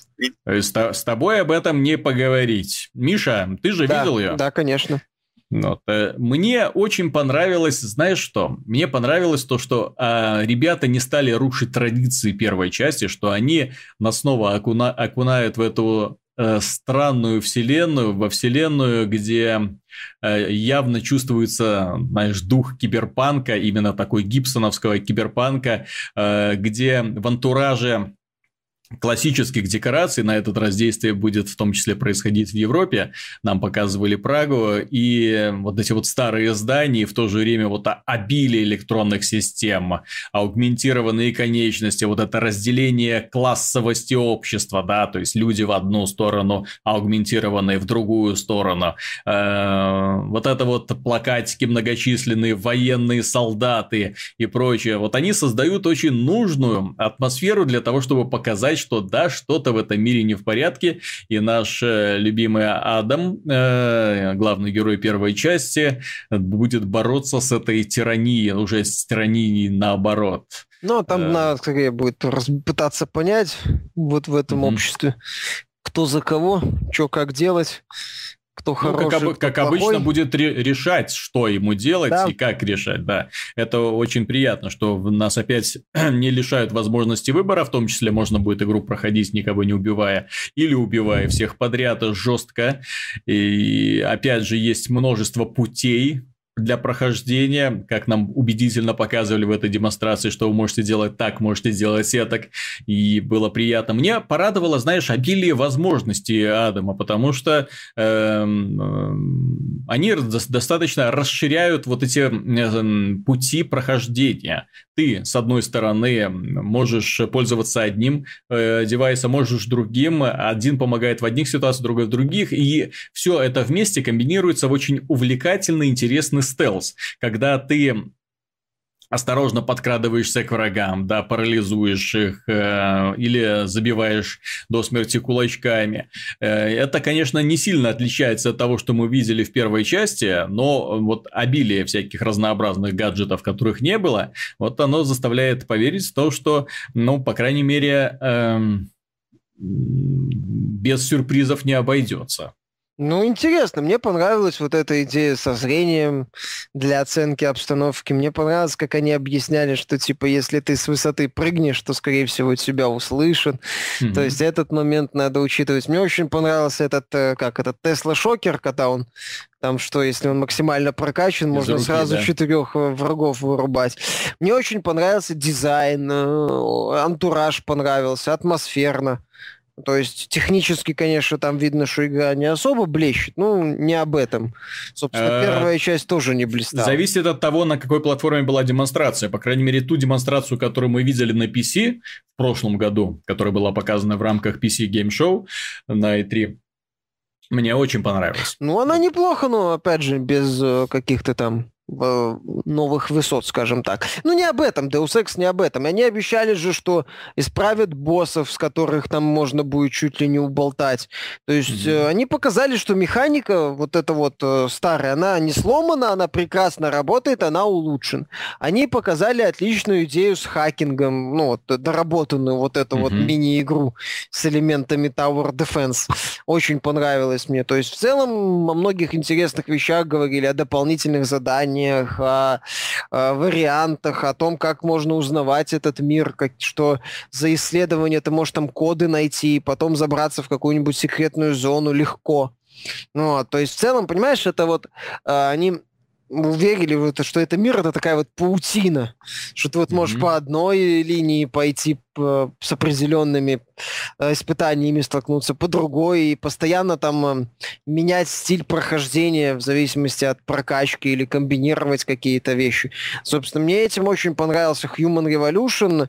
Они обещали же исправить многие недостатки Human Revolution. Вот если они исправят еще и недостатки Human Revolution и не испортят все, что было, и сделают некоторые вещи лучше, ну, класс, это будет, скорее всего, одна из лучших, один из лучших приключенческих боевиков этого года, ну и чем чем черт не шутит, один из претендентов на звание игру год. Посмотрим. Потому что пока все очень хорошо. Если они еще исправят проблемы первой части, ну... Ну... Будет... Да. Ну, у первой части было не так уж много проблем, ну, тем да. более некоторые проблемы они исправили уже в формате переиздания. Э, и проблемы, как мы и знаем, во многом происходили из того, что от разделения труда потому что некоторых э, э, к студию они отрядили, чтобы делать боссов, и боссов им испортили полностью, в итоге пришлось их переделывать. И, ну, переделка, по крайней мере, я играл это вот э, Definitive Edition, мне оно понравилось. Э, возможность устранять боссов, не прикасаясь к ним, не попадаясь к ним на глаза. Это было очень интересно сделано. Второе дело в том, что Deus Ex, вторая новость, э, дело в том, что Deus Ex э, Mankind Divided мы уже знаем, мы уже видели. До этого уже были не раз демонстрации, так что данная просто убедила, подкрепила уверенность в том, что это будет э, хорошая игра. Ну, по крайней мере, еще Прага порадовала. Конечно, и дизайн, и атмосфера, все сохранено в должной мере. Э, но дело в том, что Ubisoft взяла и анонсировала Watch Dogs 2, представила официально, показала нам главного героя, показала место действия. И я несколько ну как сказать, с одной стороны, я рад, что они пытаются сделать все-таки из Watch Dogs э, вселенной, из Watch Dogs подобие GTA. Нам показывали, да, что, о боже мой, прохожие реагируют на главного героя. Не только, него... что они между собой взаимодействуют. Да-да-да, что на него лают собаки, что он может хакать их телефончики, заставлять их звонить, а может за- даже заставить звонить не один телефончик, а много-много-много телефончиков. Что у главного героя есть теперь дроны, катающиеся и летающие. Э, что он теперь может хакать абсолютно любую технику, включая машины. Причем вне зависимости от того, есть электроника в этой машине или нет. Это может быть машина 60-х годов, он ее хакнет точно так же, как и машину 2016 года, как и погрузчик, в общем-то. Э, чудеса, да и только. Но меня больше всего э, Конечно, судить вот о данной демонстрации можно будет только после релиза, но меня больше всего разочаровал протагонист. Дело в том, что мне хотелось видеть в качестве протагониста, знаете, такого персонажа в стиле э, фильма «Девушка с татуировкой дракона», то есть хакер, человек замкнутый, человек в себе, человек, который борется в системе. В конце концов, когда вы делаете героя хакером, очень нужно, очень важно проработать вселенную и проработать его противников. Интересно, когда хакер борется с системой, интересно, когда хакер взламывает вот эту вот саму верхушку человеческого общества, вот эту вскрывает гниль, которая там окопалась. Интересно, когда на свет выползают всякие нелицеприятные факты. Интересно вчитываться в э, саму суть, в саму историю этого хакера, да, кто он такой, почему он такой, почему он борется с этими людьми. У всего должно быть какая-то подоплека. Нам представили же вместо этого чернокожего парня, которого несправедливо осудили, и теперь он мстит за то, что его несправедливо осудили, а в качестве оружия используют бильярдный шар на веревочке. Йоу, ну, Нига! Я, я как-то немножечко, знаете, ну, понятно, что ребята пытаются вот повторить Сан-Андреас вот всеми силами, и выбрали антураж соответствующий, да, и главный герой у них такой йоу, да, Нига, и музычка соответствующая такая, иц-иц, э, не сильно интеллектуальная, но тем не менее это хакер. У него, э, чтобы понять, что это хакер, э, достаточно просто. Он всегда ходит с ноутбуком, с наклеенными, наклеенный со всех сторон ноутбуком. Это признак хакера, естественно. У него есть телефон, что тоже является несомненным признаком Отжатый хакера. еще в Гарлеме. Да, в Deus Ex для того, чтобы взломать систему, нужно какую-никакую мини-игру играть. Здесь достаточно просто нажать на кнопочку и трынь, все произойдет, все случится как по мановению волшебной палочки в целом э, вот сам процесс хакинга и сам вот эта вот атмосфера хакинга, вот она вот уже испорчена, по-моему, вот на уровне презентации, потому что это не то, что мне хотелось.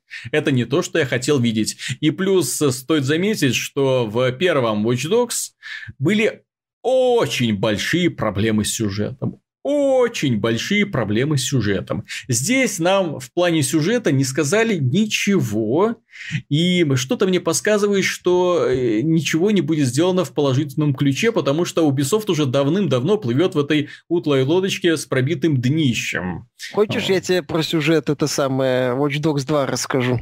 Давай. Жил-был простой парень в Гарлеме. Отжимал мобильные телефоны у школьников.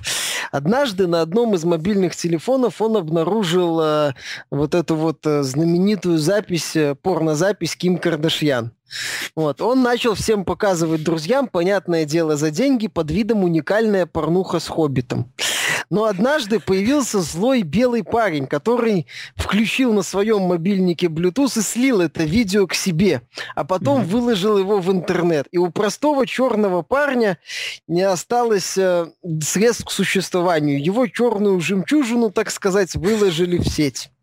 Вот, он это самое, много плакал, обратился к некому своему божеству, что это самое, к высшим силам, типа, за что мне такое? Тут появился дух Канье Веста и mm-hmm. говорит, я вижу, черный брат, что тебе плохо, что у тебя забрали все то, что доставляло тебе радость в жизни. Вот тебе уникальный ноутбук с мобилой, отомсти этому белому засранцу. Вот. А финальный выверт будет, что Канье Вест узнает, что «Черная жемчужина» — это порнозапись его нынешней жены, и у главного героя будет как бы выбор — отдать порнозапись Канье Весту, чтобы он ее уничтожил и стер из сети навсегда, или вступить в бой с Канье Вестом и все же оставить себе эту запись. Да, у тебя воспаленное воображение.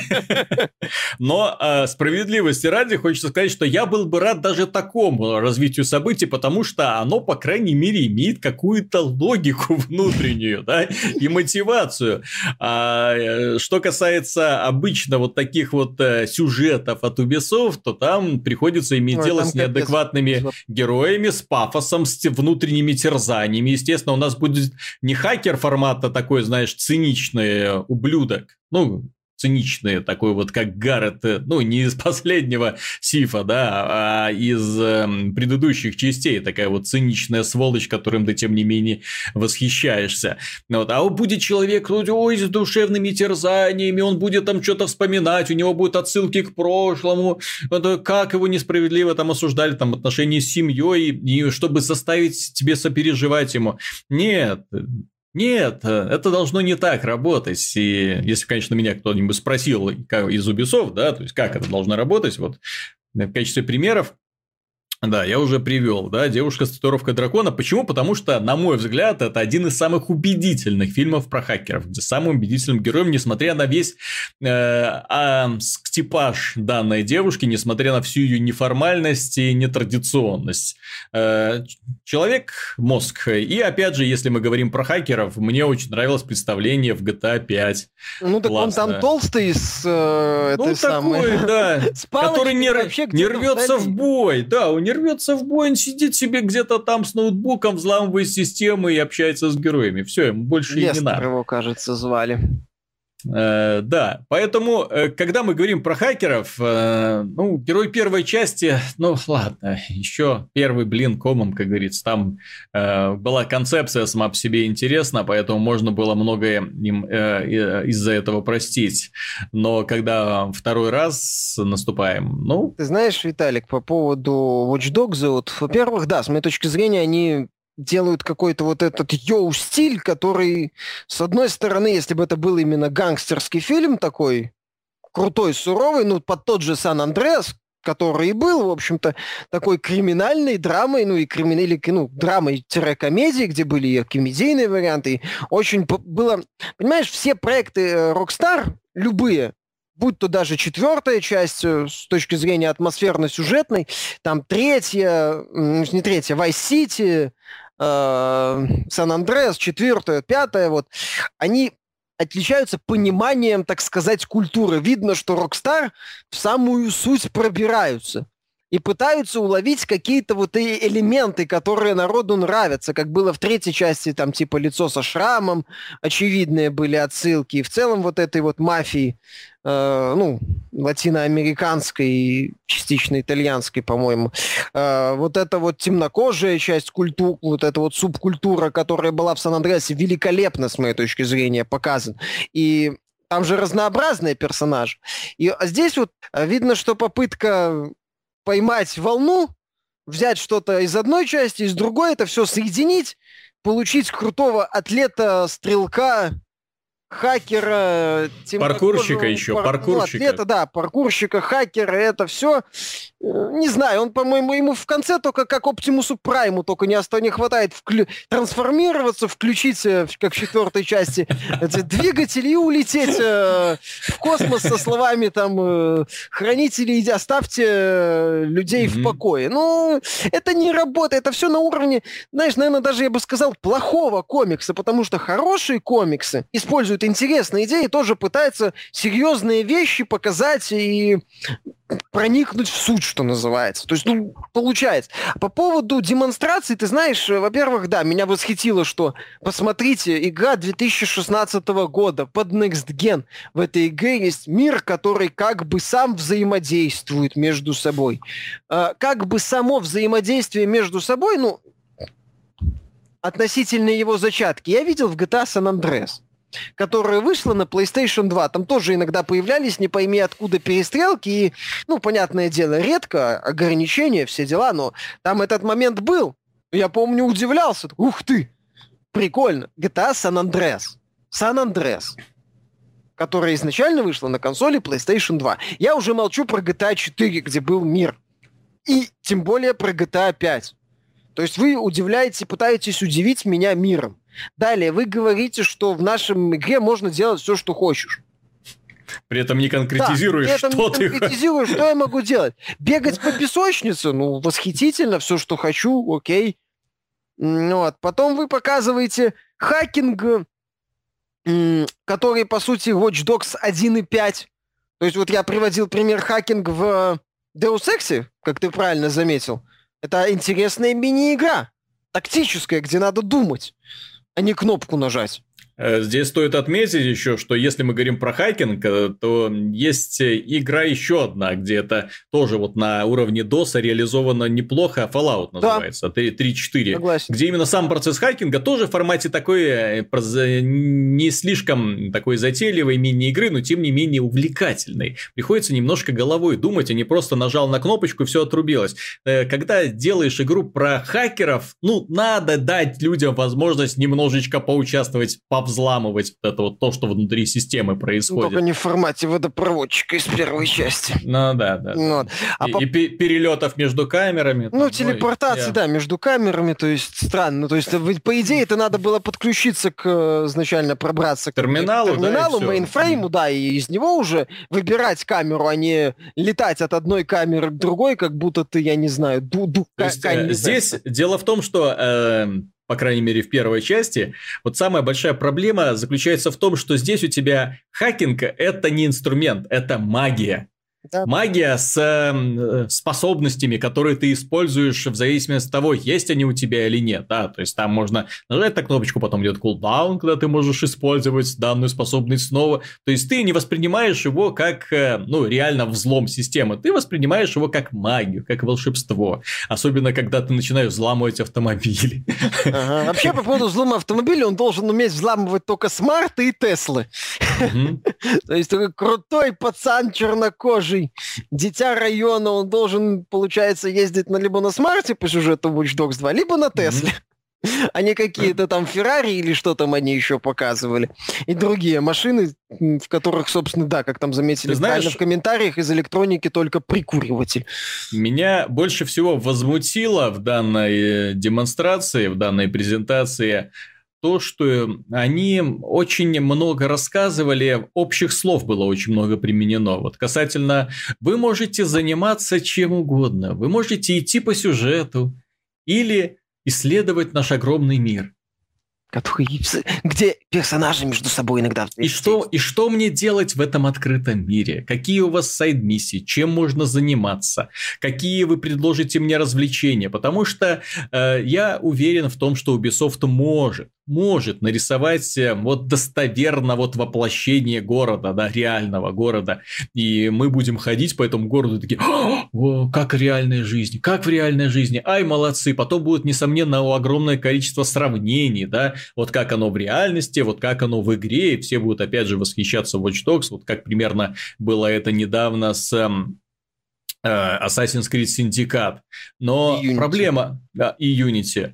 Но проблема Assassin's Creed Syndicate и Unity заключалась в том, что в этом огромном, живом типа мире не было э, наполнения ты мог заниматься чем угодно, условно говоря, но это что, что угодно, это была необходимость туда пойти, найти сундучок, здесь найти какую-нибудь записочку, здесь найти эту сферу синхронизации, э, побить э, указанное количество злодеев, трам-трам, э, зона захвачена, идешь в следующую. Разнообразие. Хочется узнать, что будет, потому что в первом Watch Dogs разнообразия не было. Это было дикое, утомительное однообразие, в том числе вот эти знаменитые VR-приключения, когда ты с этим пистолетом бегал как дурак по городу и сражался с невидимыми только тебе злодеями. А здесь у нас будут дроны, и что-то мне подсказывает, будет очень много всяких таких испытаний на полетике через э, висящие в воздухе воротца. Э, мне хотелось бы не только посмотреть, каким оружием сражается герой. Мне хотелось бы узнать не только про его новые способности, которых, к сожалению, нам показали не так много. Мне хотелось бы узнать не про живой мир, который, кстати, не слишком-то и впечатляет. Ты правильно сказал, что если вы хотите чем-то впечатлить, то покажите что-нибудь интереснее GTA 5, а не э, пародию на Сан-Андреас, э, старую, древнюю вот эту вот игру, но от этого не менее замечательную. Хочется, чтобы э, сюжет немножечко раскрыли, чуть-чуть, ну вот немножечко, потому что когда вы представляете героя, вы должны представить и систему, с которой он борется. Когда вы представляете героя хакера, вы обязаны сделать против его врагом какой-то мегакорпорации или даже системы правительства. Дело в том, что сама философия хакинга, если уж идти от нее, я фанат киберпанка, книг в первую очередь, поэтому э, нужно идти вот от этого, плясать от этого. А здесь я просто не верю в этот мир. Почему я верю в мир Deus Ex? Потому что вот гибсоновские. Вот все как надо. Он цельный. Сделано, Там надо. понятно, да. какие вещи, ну почему здесь герой это... такой, почему эти вещи именно такие. Да. да, здесь это обычный мир, где человек его проблемы, в общем-то, ну, самые обычные, самые стандартные. У него просто необычные инструменты для решения его проблем. И это не сильно увлекает. Ну, посмотрим. Пока Watch Dogs 2, судя по первой презентации, выглядит как Watch Dogs 1.5, а с учетом проблем Watch Dogs 1 и в целом, скажем так, не самой позитивной реакции на игру у игрового сообщества, вот, э, у Ubisoft стоило бы, что называется, бомбить с самого начала. А, а еще а пока про мы мультиплеер. Получаем, подожди, пока мы mm-hmm. получаем ситуацию, как было с Unity, которая вышла, подожгла, что называется, кучу, точнее, не кучу, а немало седалищных нервов. Они потом выпустили синдикат, который, ну, где-то лучше, где-то подправили, где-то улучшили. Люди посмотрели, сказали, э, Mm-hmm. Вот, и в итоге что мы имеем? Правильно, мы имеем, что Assassin's Creed отправили на перезагрузку через год. С вроде как масштабом, несколькими там городами и огромным миром. Ну, внезапно как Black Flag, развитие идеи Black Flag. Какая неожиданность. Mm-hmm. Так как бы и с Watch Dog не случилось, что вот вторую часть люди посмотрели, сказали, не, Ubisoft, в этот раз вы меня не, не обманете, идите лесом. Вот. Ты знаешь, мне еще не порадовало то, что они показали мультиплеер. Они сейчас пытаются очень активно продавливать эту вот концепцию мультиплеера опосредованного, когда ты, когда ты путешествуешь по открытому миру и натыкаешься на других игроков. Данную концепцию мы уже видели в The Crew, когда ты можешь просто выполнять, ну, путешествуя по открытому миру, э, выполняя миссии, бац, живой человек. И, и, и что с ним делать, с этим живым человеком? Чем он может тебе помочь? Вы можете мобилу вместе... у него, мобилу Да, вы можете вместе принять участие в приключениях. Каких приключениях? Что? Можно с ним пойти на миссию, нам это, кстати, не сказали. Вы можете заниматься разными делами, создавать уникальные происшествия. Какие?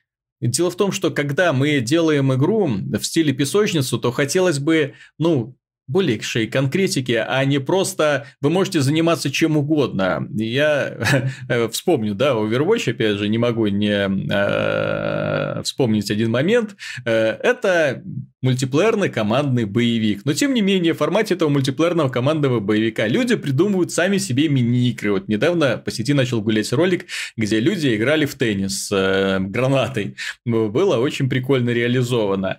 Вот, вот такой вот уровень взаимодействия вы хотите в песочницу добавить, чтобы люди вот сами искали себе развлечений, потому что ничего не могут больше получить удовольствие от игры, или все-таки здесь будут какие-то кооперативные миссии, или можно будет вообще на кооператив и на миссии для одиночного прохождения проходить вместе. Меня вот это напрягло, потому что э, я вижу, куда это все идет в формате Ubisoft. Они сейчас пытаются все перевести в онлайн. В том числе Ghost Recon э, Wildlands, который они все пытаются, пытаются Кстати, продвигать. Кстати, плохо выглядит, посмотрим. Выглядит он неплохо, мне концепция дико не нравится. Мне дико не нравится концепция, э, то, что они отказались от системы миссий. Мне дико не нравится то, что все это будет проходить в открытом мире, Опять. где ты будешь встречать людей, вы будете вместе кооперироваться, идти на миссии. Мне хочется точной тактики. Мне хочется быть командиром подразделения, давать им приказы. Это Гострикон, блин, а не онлайновый шутер. Но вот эту возможность у меня отобрали. В том числе, кстати, как они это сделали с Rainbow Six, э, и тоже, который превратился в онлайновый шутер, кстати, с очень хорошей концепцией, но опять же, нету. Вот есть хорошая концепция, но они ее не используют. Они пытаются придумать что-то новое в, надеж- в надежде на то, что это понравится людям. Но что-то мне подсказывает, что опять пролетят, э, как известная фанера над Парижем. Ну, мне по поводу мультиплеера в Watch Dogs и вот там встречать, как все это может еще превратиться, если Ubisoft вдруг случайно заглянула в Steam и увидела кучу всяких э, игр про крафт, про создание Вот, кстати, да. своего, и это вполне может превратиться просто в какое-то дикое собирательство по этому городу. Сделай свою хакерскую базу, сделай это лучше, чем у твоего черного брата. Вот, и да, вот это вполне может быть, но это по мне так не самый худший вариант, если в довесок это будет к какой-то одиночной компании. Ну, естественно, при условии, что одиночная компания будет неплохая. Ну да. Вот, и на самом деле, если брать... Честно говоря, я больше вот сейчас именно в таких э, играх, скорее песочницах, за именно кооперативный мультиплеер, ни в коем случае не соревновательный. Потому что, как правило, в песочницах механика соревновательная не очень гибкая, То есть даже если взять тот же GTA, ну там стрельба достаточно простая. Она хоть и доставляет удовольствие, но реализована достаточно просто. Поэтому игра, грубо говоря, не про твои способности, а просто про веселье. Мгм. Вот. И Watch Dogs можно сделать похожим, просто вот с этим же с собирательством, с этим развитием. Если будет, э, если они так сделают, то это действительно будет не самый худший вариант. А если они сделают просто давай сходим на миссию кооперативную, где мы всех убьем, и за это мы получим удовольствие, все. На этом, на этом можно будет ставить крест сразу. Увы. Ну, ну ладно, будем ждать, все-таки будем ждать расширенной демонстрации на E3, будем смотреть, что нам покажут, А потом но сравнивать с реальной игрой, да. я просто хочу обратить внимание на то, что вот когда вот мы что-то критикуем, да, то мы критикуем по тем крупицам информации, по тем недосказанностям, особенно по недосказанностям, которые разработчики не говорят. Потому что обычно, когда людям есть чем гордиться, они это говорят. Когда им нечего сказать, они начинают употреблять очень обтекаемые выражения. А в презентации Watch Dogs достаточно длинном интервью с разработчиками было слишком много обтекаемых выражений. Касательно, в первую очередь, механики. Первую очередь, механики. Они очень много рассказывали про то, как они думали, какое главное оружие будет у героя. Вот перерыли весь интернет, пока не догадались до шарика на веревочке. Ну, Но- Лиловый фалоимитатор занят уже. ну да. Да, но хотелось бы немножечко больше го, хотелось бы, чтобы нам показали именно разнообразие миссий, а не просто вот эту. Ну, возможно, они решили пойти по, знаете, пиар ход э, Rockstar, когда до самого э, выхода GTA 5 нам вообще не было ничего известно об игре, были только коротенькие тизеры, и все не знали, что же это в конце концов будет. Итак, ребята, давайте закончим выпуск. Но закончим обсуждение E3. Дело в том, что оно состоится, э, и первые пресс-конференции пойдут уже 12 июня. Это будет пресс-конференция Electronic Arts, э, но в этом году мы будем собираться только один раз и только в самом конце, когда уже пройдут все пресс-конференции. Дело в том, что они в этом году собирают, э, будут выходить очень очень неудобно. Э, Пресс-конференция Electronic Arts 23.00 12 числа, у Bethesda в 5 утра 13 числа, потом Microsoft 19.30 с 13 числа, Ubisoft 23.00. То есть, очень дикие промежутки между пресс-конференциями. Если раньше все это было в формате практически одного дня, одного-двух дней, где можно было за сутки вот это все оценить, осмотреть, то сейчас это будет реально трое суток. И вот пресс-конференция Sony будет 14 числа в 4 утра. Мы будем связываться друг с другом, ну вот как сегодня, да, по скайпу, обсуждать э, каждую такую более-менее главную пресс-конференцию. А потом по результатам E3 будет внеочередной выпуск судного дня, в котором мы обсудим, что нас больше всего впечатлило. От себя скажу, что я из всех вот этих вот э, пресс-конференций больше всего жду Бетезду. Э, просто потому, что надеюсь быть приятно удивленным. Э, они могут представить, точнее не могут, они представят Dishonored, который я очень жду. Скорее всего, я надеюсь, что уже пришло время, будет новый The Elder Scrolls, Evil Within 2, вполне возможен Wolfenstein 2 или новый Quake, чем черт не шутит. Я надеюсь быть удивленным и э, в предвкушении нахожусь именно из-за того, что эти игры как раз того стиля, который мне нравится. А вот игры от Bethesda, они мясные, брутальные, жестокие, они без э, сантиментов, без оклятки на э, возрастные рейтинги, что меня очень и очень радует. В то время как большинство других компаний пытается делать что-то такое усредненное для подростков или мультяшно жизнерадостное для детей, то есть для всех возрастов. Э, меня в том числе во многом порадовал как раз из-за стиля, из-за стиля, из-за того, что не боялся быть э, крутым и жестоким. Э, также очень жду пресс-конференцию Electronic Arts. Жду, прежде всего, из-за Titanfall 2. Мне интересно посмотреть, что получится у разработчиков. Интересно будет мне увидеть Battlefield 1, Battlefield 1. Ладно. Mass Effect Andromeda. Надеюсь на расширенную демонстрацию. Что еще? Не, ну я, я, я все-таки тешу себя надеждой, что это уже будут не скриншоты, а что это будет уже э, ну, ну, хотя бы прогулка по локации какая-нибудь. Э, очень жду новую игру по Звездным войнам, которую они обязаны будут анонсировать в рамках этой пресс-конференции. Ну, все. Вот от... Ну, естественно, там будет много спорта, спорта, спорта, ай-яй, то есть основной источник доходов это будет, конечно, у них спорт, но тем не менее вот, ради данных игр э, стоит на них остановиться. От Ubisoft, э, ну вот Watch Dogs демонстрация, которая, боюсь, подтвердит всю критику, которую мы сегодня уже сказали. Э, от Microsoft и от Sony, как мы уже говорили, точнее, а, обсуждали уже в рамках этого выпуска, как-то особо ничего хорошего и не приходится ждать, но тоже, надеюсь, быть приятно удивленным. Что у вас по ожиданиям, дорогие друзья? Какую пресс-конференцию вам хочется видеть? Ну, что вы хотите ты узнать? все правильно сказал про беседу, и... но самое главное про беседу то, что там 90, наверное, процентов я даю, что там не будет VR. И ничего с этим связанного. Может, какой-нибудь и... один проектик. Может mm-hmm. быть. Я думаю, что, скорее всего, может будет что-то казуальное типа карточная вот эта игра по Elder Scrolls, э, что-то они там делают, или что-то в этом духе. Вот. А, а Bethesda, естественно, неважно, Evil Within 2 или как оно будет называться, главная новая игра с инди пожалуйста, скорее, в ближайшем mm-hmm. будущем. Вот. Э, жду, в принципе, возможно, конференцию Sony. На самом деле, по большей части, э, может быть, покажут что-то расширенное по Final Fantasy VII ремейку. Ну да. Это единственное, ну такое, чисто посмотреть. Естественно, выходит не скоро и так далее. А из сюрпризов, ну не знаю, тизер God of War, ну вот тизер, если будет, то кому он нужен? На самом деле. И mm-hmm. так понятно, что игра когда-нибудь выйдет, а вот посмотреть на нее было бы хотело.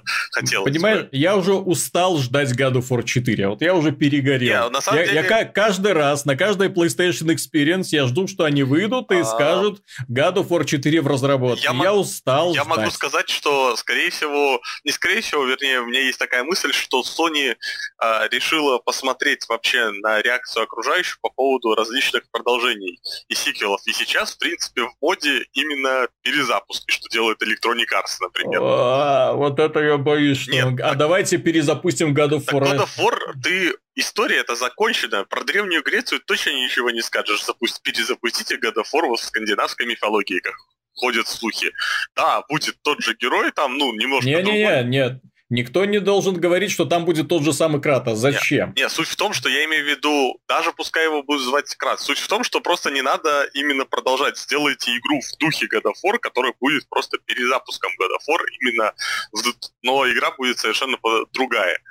Но в ней будут там некоторые знакомые элементы в плане, может, жестокости и еще чего-то. Понятно, Мгм. что God of War 5 с Кратосом и снова древней там Грецией, это будет э, явно не плюс.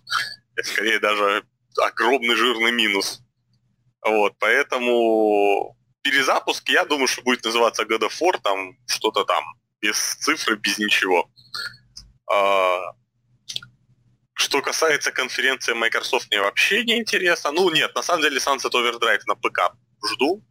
А у тебя Windows 10 уже есть?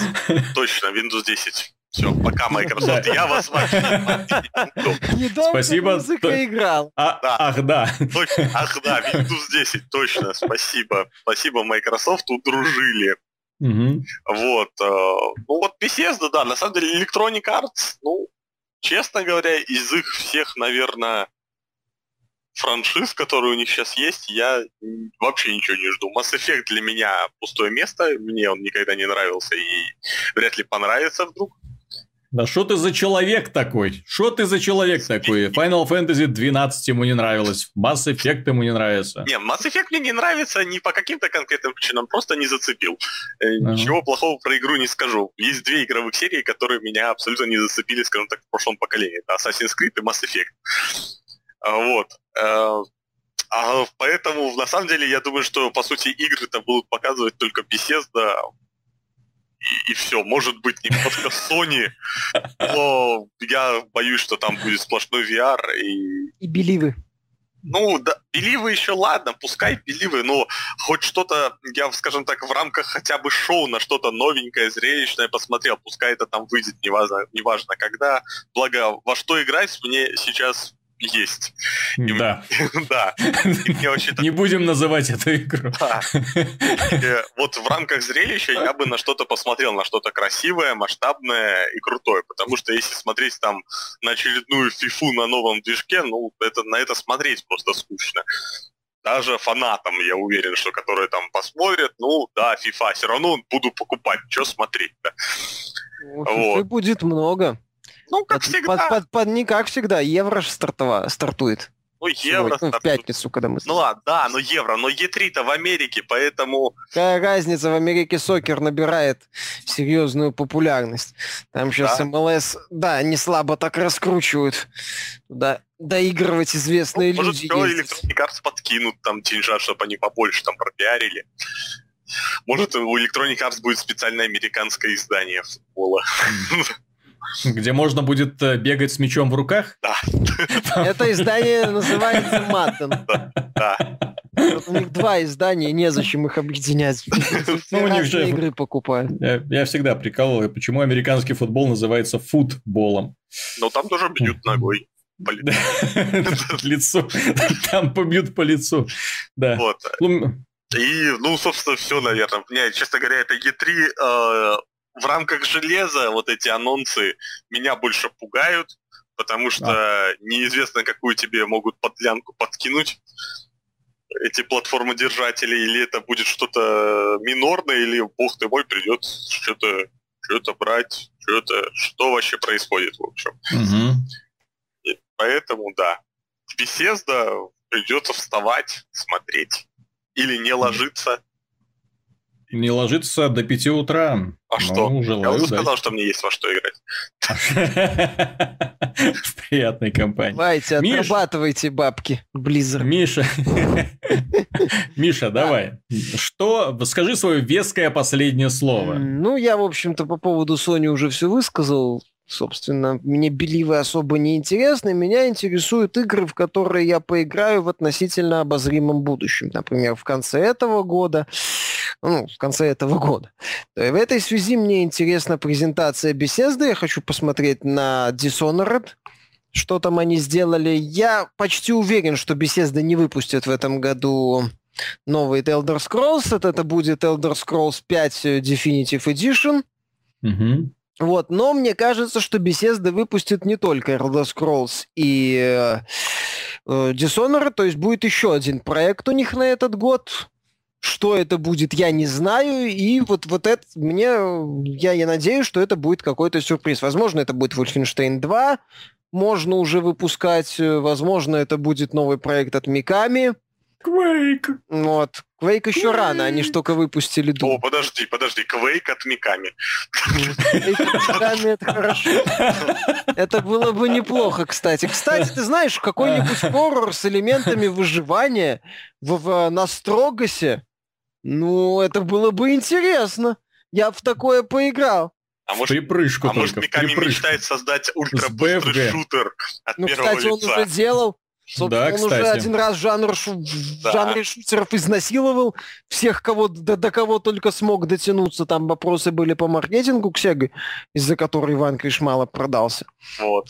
Ну да, mm. точно, Ванкиш есть, действительно. А вот Ванкиш, давайте... Ванкиш, давайте. он э, Сеге принадлежит. Но если Миками анонсирует скоростной шутер, там Quake 4, это... Ой, Quake 5, Quake это будет восхитительно. Ну, любой, любой проект от Миками, мне, в принципе, я сходу не назову проект от Миками, который мне не нравится, поэтому тут без вопросов. Поэтому я вот жду какой-то вот новый сюрприз от Bethesda, что это будет, опять же, как было с Fallout 4, что вот на E3 анонс, демонстрация и в конце года релиз.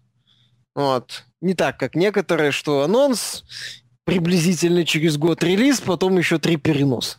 Mm-hmm. А, то, вот это мне... Поэтому, да, мне больше интересно Bethesda больше всего, потому что это, опять же, будут игры, игры, игры, без э, каких-то там... С минимум VR, с минимум мобилок, с минимум э, вот этих вот сопутствующей хрени всякой. Вот это мне интересно. Потом мне в каком-то смысле интересен Ubisoft. Watch Dogs посмотреть, вдруг что-то покажут. А, в конце года они, кроме Watch Dogs, еще что-то выпустят, скорее всего. Может, может... Honor наконец-то выйдет. Uh, нет, Honor еще рано. Скорее всего, это будет uh, либо Ghost Recon Wildlands. Не зря по нему анонсировали издание и вспомнили, так сказать, начали хайп чуть-чуть подогревать. Возможно, это будет Wildlands, который мне тоже интересен, хотя я согласен со всеми претензиями Виталика. Вот. Возможно, покажут South Park, хотя... А что там показывают? Что там, что там показывают? Там и так все понятно. Мэтт и Стоун на борту, значит, mm-hmm. все будет хорошо. Вот, раздолбанный очко Мстителей. Очень, очень хочется увидеть.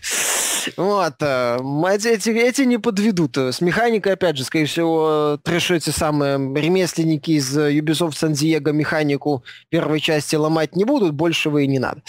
А, вот, Ubisoft, Ubisoft вот это интересно. От я мне не интересно, в принципе, поскольку Battlefield и Titanfall немножко не мое, ну, потому что это все-таки сетевые шутеры. Мне они не особо интересны. А больше, собственно, я что? Ну, Mass Effect в следующем году выходит. Вот, как я уже сказал, меня в первую очередь интересуют проекты на конец этого года. Далее мне интересен Microsoft пресс-конференция Microsoft, потому что если они продолжат пытаться навязать борьбу Sony, понятно, что это все в молоко, но они, если они продолжат бороться, то конференция обещает быть интересной. Мне не особо интересен Dead Rising 4, который уже, собственно, на третьей части стал пародией на самого себя и перестал работать во многих составляющих. Мне это не очень интересно. Но мне интересен Рекор, который, по слухам, выйдет 28 октября. Ну вот, сейчас в интернете mm-hmm. появились. Мне интересны Gears of War 4. Несмотря на то, что они там собираются по мультиплееру многое делать, э, мне интересна компания, ну и в целом Фергюсон вроде неплох. Вот, по крайней мере, я его работу, с моей точки зрения, он немалый вклад внес и в Gears of War 3, и в Bioshock Infinite. То есть это мне интересно. Что, ну и да, ну и под конец Sony VR, VR, VR и Believe, Believe, Believe, ну, окей. Все, как бы. Как-то вот так. вот критика. И никто не сказал ни слова про Nintendo, которая будет показывать Legend of Zelda. Которая выйдет в следующем году и которая опять еще неоднократно перенесут. О, еще одна. Контора... Мы выходим, мы выходим вовремя. Сразу ну, за Sony. Главное, чтобы не было такого провала, как э, Star Fox демонстрацией. Хуже, чем это, по-моему, сделать уже невозможно, конечно. Ну вот, э, дело в том, что, что касается Legend of Zelda, э, на мой взгляд, что мне, в принципе, не очень нравится в этой демонстрации, ну, не, не в этой демонстрации, а в этой игре и в данной политике Nintendo, я все-таки напомню, что Legend of Zelda это была э, технодема с использованием линка, использовалась для рекламы возможностей Wii U. С тех пор никакой Legend of Zelda на Wii U не вышло, кроме переизданий старых из классических игр. Ну, спасибо им за это, конечно, большое, что, что они переиздали замечательные проекты, но хотелось бы чего-то нового. И вот когда они показывают нам вот эту вот новую Зельду, у меня возникает небольшое сомнение – в том, что данная Зельда найдет, сможет найти себе место. Э, Зельда в открытом мире, где герой скачет на лошади, сражается с героями. И вот э, сейчас э, из-за этого будут сравнения с более, скажем так, серьезными играми, более такого жестокого жанра, как ролевые игры ролевого жанра, как Ведьмак или Skyrim, да, где тоже герой скачет на лошади, исследует подземелья, распутывает головоломки, общается с героем героями и прочее, прочее. Планка поднята уже настолько, что если раньше Зельда была достаточно таким вот камерным представлением, хорошим, несомненно, увлекательным, классным, с геймдизайнерской точки зрения, построение загадок и лабиринтов, не знаю себе равных. Но вот сейчас э, я вот испытываю большие сомнения, что они смогут привлечь кого-то вот показом того, что Линк скачет э, на лошадке и сражается с милыми э, злюками. Мне хотелось бы, конечно, чтобы это была больше такая классическая Зельда, э, где герой – это приключенец, а не герой, товарищ, э, как Геральт в зеленом колпачке. Ну, у меня, по крайней мере, вот по демонстрациям... нежно целует Зельду в щечку. Да, а, а не жестко ее трахает, как это делает Геральт. Верхом на единороге. Ну, сцены, да, эротические из эм, вечера, они путешествуют по Ютубу, плодятся и размножаются. Да. Несмотря на то, что Ведьмаки бесплодны. Да. Так Nintendo ж ничего особо показывать не будет, но пока что на эту Зельду, которая хрен знает, когда выйдет очередной белив. То, что Зельда будет хорошей, я как-то мало сомневаюсь. Ну так Просто я уже как-то даже как большой фанат этой серии, который во, во все номерные, ну, основные части играл, и не один раз, мне уже становится уже себя все, все сложнее и сложнее убедить, что надо. Ради Nintendo, mm-hmm. ради Зельды надо бы взять новую консоль. Mm-hmm. Как-то, как-то вот мне все, все с каждым годом все сложнее и сложнее и сложнее это сделать. Ну, потому что другие-то геймдизайнеры тоже на месте не стоят. Я же говорю, основная проблема – это планка качества, бюджетная планка, когда ты знаешь, как должна выглядеть ААА э, игра, и когда тебе Nintendo в очередной, в очередной раз подсовывает э, нечто с неозвученными диалогами, да, с очень такой э, просто настроенной механикой. Ну, просто настроенной с точки зрения сражений, да, и развития героя, и мироустройства, и всего остального. То есть, симуляция жизни, что, что, кто? А, нет, не слышали. Что это такое? Эм, ну, будем смотреть на эту новую Зельду, будем надеяться на то, что ради нее можно будет купить вот эту новую Nintendo NX которая, интересно, найдет себе место в этом мире или нет. Очень хотелось бы в это... Черт, я даже не знаю, вот, вот говорю и на самом деле кривлю душой. Мне уже не хочется видеть э, еще одну третью консоль в этом мире. Вот честно. Ну, не хочется. Конкуренция конкуренции, но как не, не такими жертвами, когда дом приходится иметь, опять же, склад разнообразных устройств. Я Nintendo вижу в формате еще одного издателя. Вот на данный момент, вот честно скажу, я Nintendo вижу в формате еще одного издателя, но не платформодержателя. Мне немножко поднадоело. Ну, ты знаешь, не факт, что многие проекты Nintendo, утратив свой, так сказать, свое королевство, статус. да, они могут э, выдержать, и вот как ты правильно заметил, презентация у Nintendo хромает. И хромает ощутимо. И могут начаться вопросы и проблемы. Собственно, есть другой пример. Sega и Sonic. который, когда он лишился своего эксклюзивного королевства в виде Dreamcast, ну, консоли от Sega, как-то потерялся. И он поплыл. потерялся, потому что игры стали выходить очень плохие. Ну, когда, не в, в том числе, когда, да. Когда он выходил на Dreamcast и на Sega Mega Drive, простите, это были отличные игры, Без которые вопросов. до сих пор люди помнят э, с большой ностальгией. а вот то, что выходило в последние годы, это было просто непотребство. Ну, согласен. В принципе, тут если Nintendo какие-то моменты утрясет, угу. пару шагов вперед сделает, она будет себя неплохо чувствовать как сторонний издатель. Но если верить Пактору, у них есть 10 ярдов долларов, и даже на провале NX они потеряют половину миллиарда. С учетом того, что Nintendo всегда продает свое железо в плюс, вот, я думаю, что они на рынке надолго. Это Вопрос, как... смогут ли они на этот раз продавать железо в плюс, когда на рынке одновременно будут присутствовать э, консоли, которые продаются за 300-350 долларов. Тут большой вопрос. Так, ну на этом будем заканчивать, дорогие друзья, да? Хватит уже, наговорили и так почти два часа, это очень и очень много. Устали мы немножко, но вам хорошего настроения и предвкушения грядущей выставки E3, на которой, я очень надеюсь, будет показано много всего интересного от разных, а не только от разных издателей, не только от одной беседы. С вами был Виталий Казунов, Михаил Шкредов. Пока и Антон Запольский-Довнар. До свидания. До скорых встреч, на самом деле скорых.